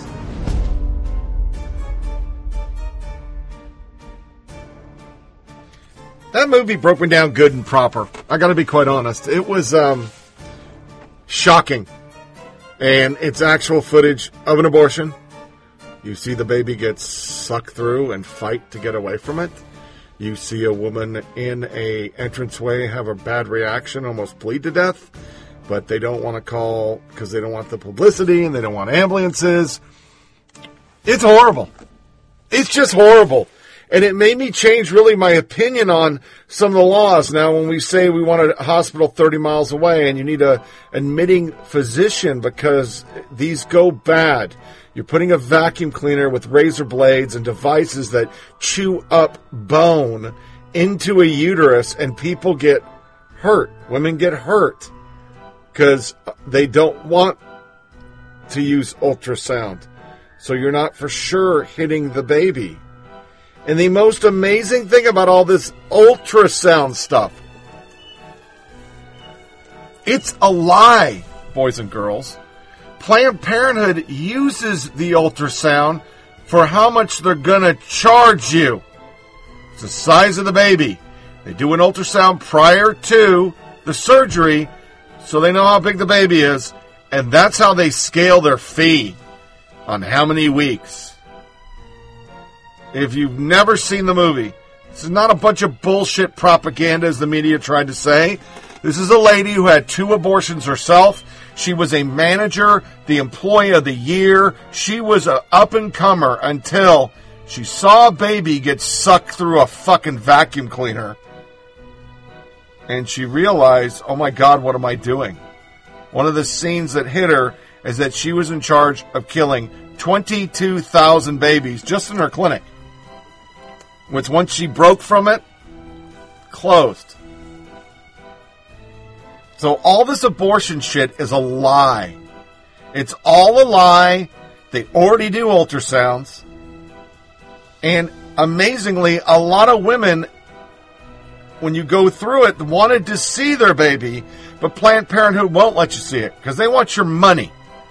They want that money. So that's what Unplanned was. It was moving. I cried. My wife cried. It's hard to watch. But all the bullshit that came with it, there's not that much blood, but they did it rated R because the MPAA didn't want that movie to get out. None of the networks would cover the ad. Everybody tried to shut it down, and it still made $26 million. And making more now by people like me who rented it. It's shocking. And once again, I say to go to abbyjohnson.com if you want to find out. It's not what the media is saying. She was Miss Planned Parenthood Employee of the Year. She ran the best clinic. They were chewing babies up like fucking they didn't even matter until she saw the truth. And the truth is it's murder. So, quick little hit on climate, and then we're going to take it to lighter fare and a few post things and close this bad boy out. Here is Elizabeth Warren on climate change. I'm a member of Generation Z. I'm 18 years old. I'm a senior at Portsmouth High School here in New Hampshire. Um, and I am moved by um, candidates and elected officials who have committed to achieving 100% clean energy and net zero carbon pollution um, economy wide by 2050. Uh, so I wanted to ask you today if you could commit to doing so and how you plan on achieving that starting day one and in your first 100 days as president. Uh, no, I don't want to do this by 2050. I want to do this by 2030. That's where we ought to be aiming. I believe our best shot, in fact, I believe our only shot to beat back the effects of climate change and save this planet and save our people is to make the investment on research, development, basic science, applied science increase by tenfold what we're spending. We just, we, we've got to ramp up and ramp up fast. The estimate is it's about a $27 trillion market. It's a really big market coming up. So here's my plan. American taxpayers increase by tenfold what we spend on science, on R&D. And then we say, whatever is developed from that research that's been paid for by American taxpayers, you can build it. You don't have to pay a, a, a patent fee. You can build it so long as you build it right here in the United States of America. That'll produce, best estimate is, over a million new manufacturing jobs, green manufacturing jobs, good union manufacturing jobs, right here in America. And then we take it around the world. Just so everybody understands this, for every dollar America spends right now marketing our goods around the world, China is spending a hundred dollars. So we ramp up what we spend to market this around the world. If we can't sell it, we give it away. Because we need to fix our problem here at home. But at the end of the day, we're only 20% of the world's problem. So we need to lead the entire world. Paris is the beginning, not the end of leading the world. We need to lead the world to clean up our planet and save it. So thank you. I'm moved by candidates and elected officials who have committed to achieving 100% clean energy and net zero carbon pollution uh, economy-wide by 2050. And uh, her answer was that's not soon enough, and we need to get it by 2030. I think that's really moving and really tall of her to say. It gives me a lot of hope for the future. They both own multiple houses and fly around in private jets. That's all I got to say. You're full of fucking shit. You would say anything. Oh, I want it done by tomorrow. Vote for me. I'll say anything. And a late entry came in as I was uh, going to lunch with the wife. It should have been in Everything's Racist. Where are all the white women at? Well, they're woke. They're shelling out $2,500 to hear about how racist they are. Yashar Ali, why liberal white women pay a lot of money to learn over dinner, they're racist. A growing number of women are paying to confront their privilege and racism at dinners that cost $2,500. This is Race Dinner. A white woman volunteers to host a dinner in her home for seven other white women, often strangers, perhaps acquaintances. Each dinner costs $2,500, which can be covered by a generous host or divided among guests. A frank discussion is led by co-founder Regina Jackson, who's black, and Saira Rao, who identifies as Indian America, and she also identifies as a total fucking Nazi piece of shit. They started race to dinner to challenge liberal white women to accept their racism. However, subconscious, if you did this in a conference room, they'd leave. But wealthy white women have been taught never to leave a dinner table. Rao and Jackson believe white liberal women are the most receptive audience because they're open to changing their behavior. They don't bother with the 53% of white women who voted for Trump. White men they feel are similarly a lost cause. White men are never going to change anything. If they were, they would have done it by now. The women who sign up for these dinners are not who most would see as racist. They're well read, well meaning. They're mostly Democrat. Some have adopted black children. Many have partners who are people of color. Some have been doing work towards inclusive and diversity for decades, but they acknowledge they also have unchecked biases. They are there because they know they are part of the problem I want to be part of the solution, said Jesse Campbell Swanson. If you got a hyphen name, you're a douchebag. David Ruiz, but Jackson and Rao have hardly been able to take a break since they started these dinners in spring of 2019. So far, 15 dinners have been held in big cities across the U.S. I hate the confused face emoji, but confused face emoji. Gerald Byer, white men are never going to change anything. Sounds like exactly the right person to teach about racism. then a liberal, woke but not broke. Yeah. He uh, next guy was uh, Seth Mandel, uh, liberal white women. Let me see the tweet because he's got two pictures. Money, and the other one is twenty five hundred dollars covered by a generous host or divided among guests. A frank discussion is led by co-founder Regina Jackson, who is black, and Saira Rao.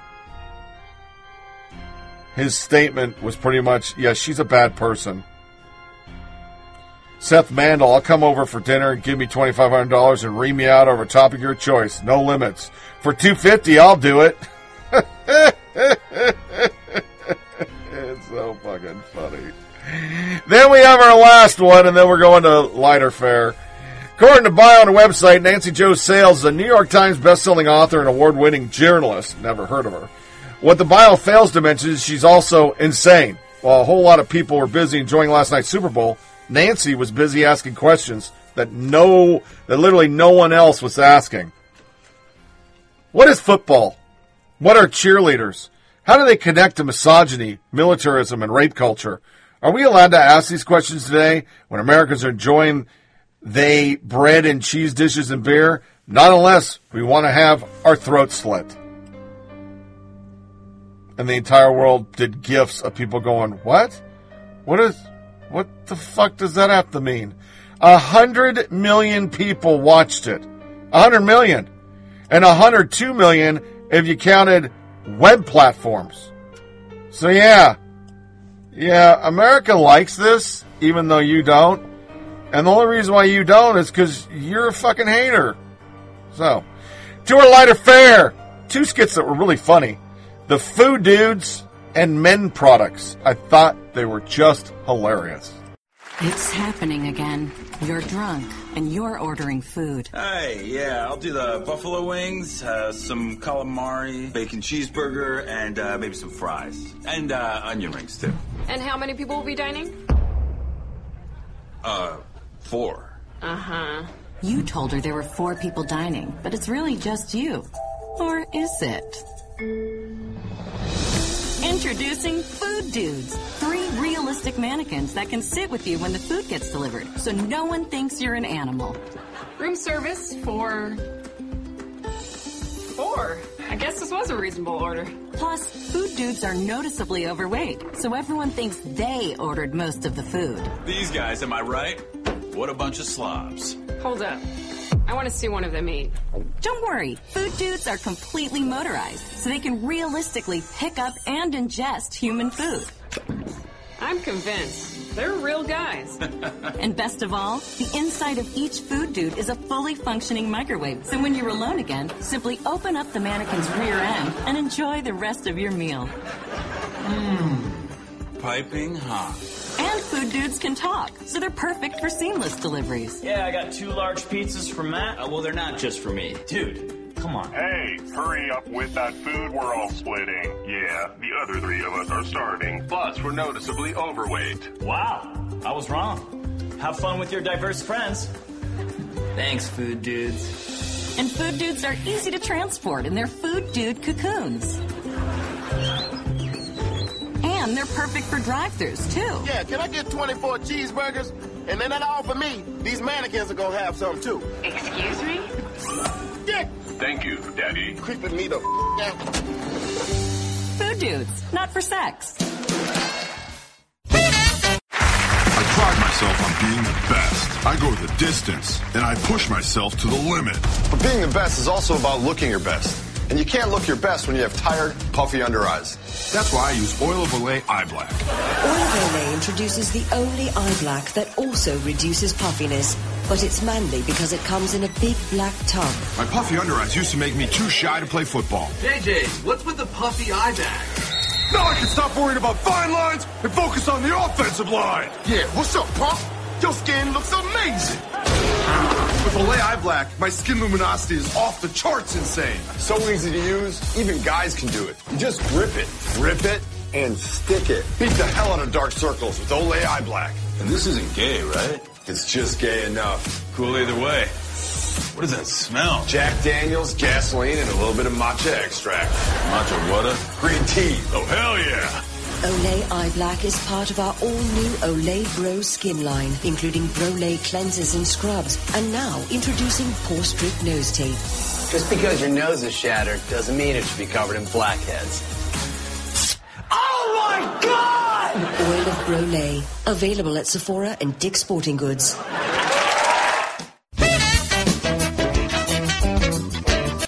Some funny, funny stuff. Which brings us to our This is America. Sadly, I have a whole bunch of stuff today. Uh, I got a hot mic with uh, Chuck Todd basically saying um, that this lack of Iowa register is pretty, pretty bad. I was going to play a media meltdown of the Senate rejecting, but I'm not going to. So I'm going to play all uh, CNN bite. All other networks are propaganda except for them. Chuck and Nancy and Hirono post the realization there wasn't going to be something, and you could tell all along it doesn't matter. Hirono even says it just doesn't matter. Legally, constitutionally, it doesn't matter. He's guilty. We make the rules, and you know it's it's just fucking pathetic. This is America. Don't catch you slipping now. Don't catch you slipping now. Look what I'm whipping now. This is America. Don't catch you slipping now. Don't catch you slipping now. It's time for the last soundbite. Like the media say when they are pushing fake liberal agenda stories. And this is America in 2019. Guns in my area. My area. I got the strap. Jill, what are the top media takeaways? I mean, about how this trial has been covered? Yeah, I, I, think one thing that I'm troubled by is discussing this as if it's kind of a both sides problem. Huh. You know, you have a right wing media apparatus, you have a liberal media apparatus, and what you believe depends on where you get your news. I, I'm not sure that's right. I think we have a propaganda apparatus, and I think we have a media apparatus that is trying to tell the truth and tell the whole story. And what I think is particularly fascinating is how much that right wing propaganda apparatus has become so deeply intertwined with Trumpism that it not only primed the audience for Trump to rise to power, but it's now repeating the kind of Trump Roy Cohn playbook of lie, disseminate misinformation, you know, like the quote that you had up on the screen, you know, minimize, deny, and essentially project what you're doing onto someone else. And to see how tremendously that effective that has been, and to see not only right wing media, but now also Republican senators and Republican politicians also jump on board. It's it's terrifying, and I don't know where we go from there to come up to you know to come to this kind of universal national agreed upon truth. Mm. But do you think Chris Murphy has a point when he says that when the senator says look, you know, everybody's afraid of something in this situation. Democrats are afraid of President Trump. Republicans are afraid of what they think is the deep state and a media conspiracy. That, that is a, like, that's real. Murphy's right, isn't he? I think he's absolutely right. But I think when you look at are, which fears are legitimate, to me, Democrats are looking at you know, we have a president who I, I, think it's honestly quite hard to deny has done some serious acts of wrongdoing in office. Um, and then you have Republicans who are essentially fear mongering about this kind of somewhat invented deep state and liberals that are undermining our values and immigrants who are coming in and we need to build a wall. And they're so much. Um, trying to win on this politics of, of fear of change. Whereas Democrats are looking at the state of the country and saying, how can we make sure that our republic maintains its values? How can we make sure that we live out our obligations to our Constitution? Those are two really, really different things and very different motivations. Mm. Yes, both sides fear something. Those fears are not. His name was being repeated often, but we also need to talk about the Mike Bloomberg factor, which is oh the fact that he's now waiting in the wings, waiting in Super Tuesday. Uh, so it's deeply disturbing that on something of such importance to the future of our democracy, a few of my Republican colleagues announced last night they vote against hearing additional evidence. It's clear where the American people stand on the issue. Republican senators who decide to go against the will of the people will have to reckon with it. The result of today's vote is still an open question. But I would note that even in Senator Alexander's statement announcing his opposition to new evidence, he said that it was proven that the president did what he was accused of. He came to the wrong conclusion about hearing evidence in this trial. That's clear.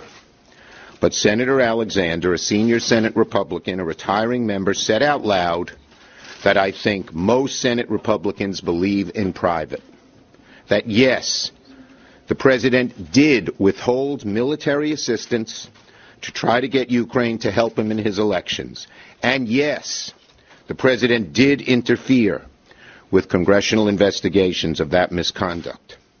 He said yes, the president conditioned foreign aid and a White House meeting with an ally at war on the performance of bogus investigations that would help his reelection. Alexander rejected 90% of the argument from the President's counsel that the President did nothing wrong. He acknowledged that the President did something that the founders feared most the potential corruption of our national elections by a foreign power, solicited by none other than our own President. And to hide that gross misconduct, the White House exhausted every legal trick in the book to prevent Congress from investigating. If my Republican colleagues refuse to even consider witnesses and documents in this trial, this country is headed towards the greatest cover up since Watergate. If my Republican colleagues refuse to even consider witnesses and documents in the trial, what will the President conclude? We all know he'll conclude he can do it again, and Congress can do nothing about it. I'll give it a different try.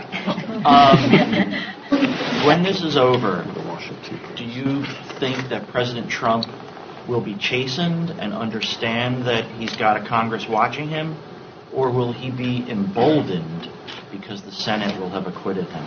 Well, he will not be acquitted. You cannot be acquitted if you don't have a trial. And you don't have a trial if you don't have witnesses and documentation and, and that. I would hope that the, the senators, if it comes to a tie or if there's a question of hearing testimony or doc- receiving documents, would leave it up to the Chief Justice of the Supreme Court.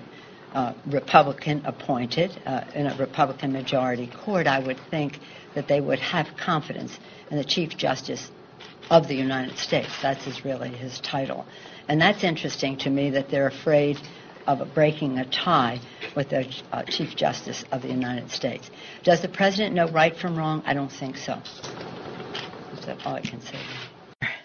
Very proud of our legislative agenda, which I'm happy to go through again if you wish. Uh, but I also am very proud of our managers. Uh, we believe that they have been magnificent custodians of the Constitution by dint of their content, their presentation, their historic perspective, and their tone. They have made us all proud, and I've told our colleagues they give us a magnificent example to follow, and they do so in the face of the president's team is there to dismantle the Constitution of the United States.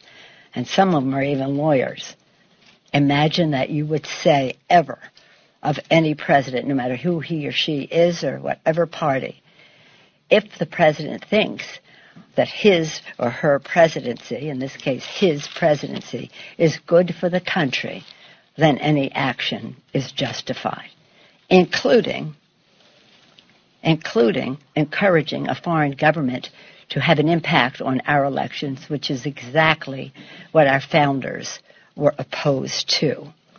And I don't care what kind of nice little legal constitutional defenses that they came up with. The thing that's so pathetic about it is they knew this is how it's going to end up because this is how the GOP's ended up. Everybody knew. Anybody who pays attention knew this is how it's going to end up. Yet they still did it because it wasn't about impeachment. It was about politics. And Chuck Todd, this is a disaster. That's not a journalist talking. That is a Democrat hat going, oh, this looks so bad. It's so bad. Oh my God, it's just so bad. Mmm. What are we gonna do? Think of the children. I tell you, it's just pathetic. So this wraps up another episode of Flyover Politic Podcast. Please feel free to share with your family and friends. Send comments to FOPPODCAST at gmail.com, FOPPodcast gmail.com. Get the show on SoundCloud, Pocket Addict, TuneIn Radio, Google Play, iTunes, Blubrry, and Stitcher, and Pocket Cast. Remember to check out the Facebook page at FOP Podcast and the Twitter account at FOP Tony Reed. We're going to go for uh, the next podcast because uh, we don't have football. So we're going to go with uh, 9 February, year of our Lord 2020, a Sunday podcast. Give my wife some time to do some crafts and me some time to put a podcast together. Until then, enjoy the rest of your week. Stay warm, dry, cool, whatever it is. The weather's pretty freaky out there. We're going uh, torrential rains to snow to cold. Uh, it was 60, it was 72 yesterday it's 55 now and rainy, and tomorrow I'll be in the 40s. So there it is.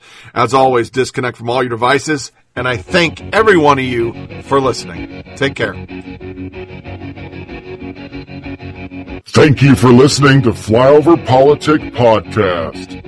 Please check out our Facebook page at FOP Podcast and Twitter account at FOP Tony Reed. Remember, it's a short ride Make every day count.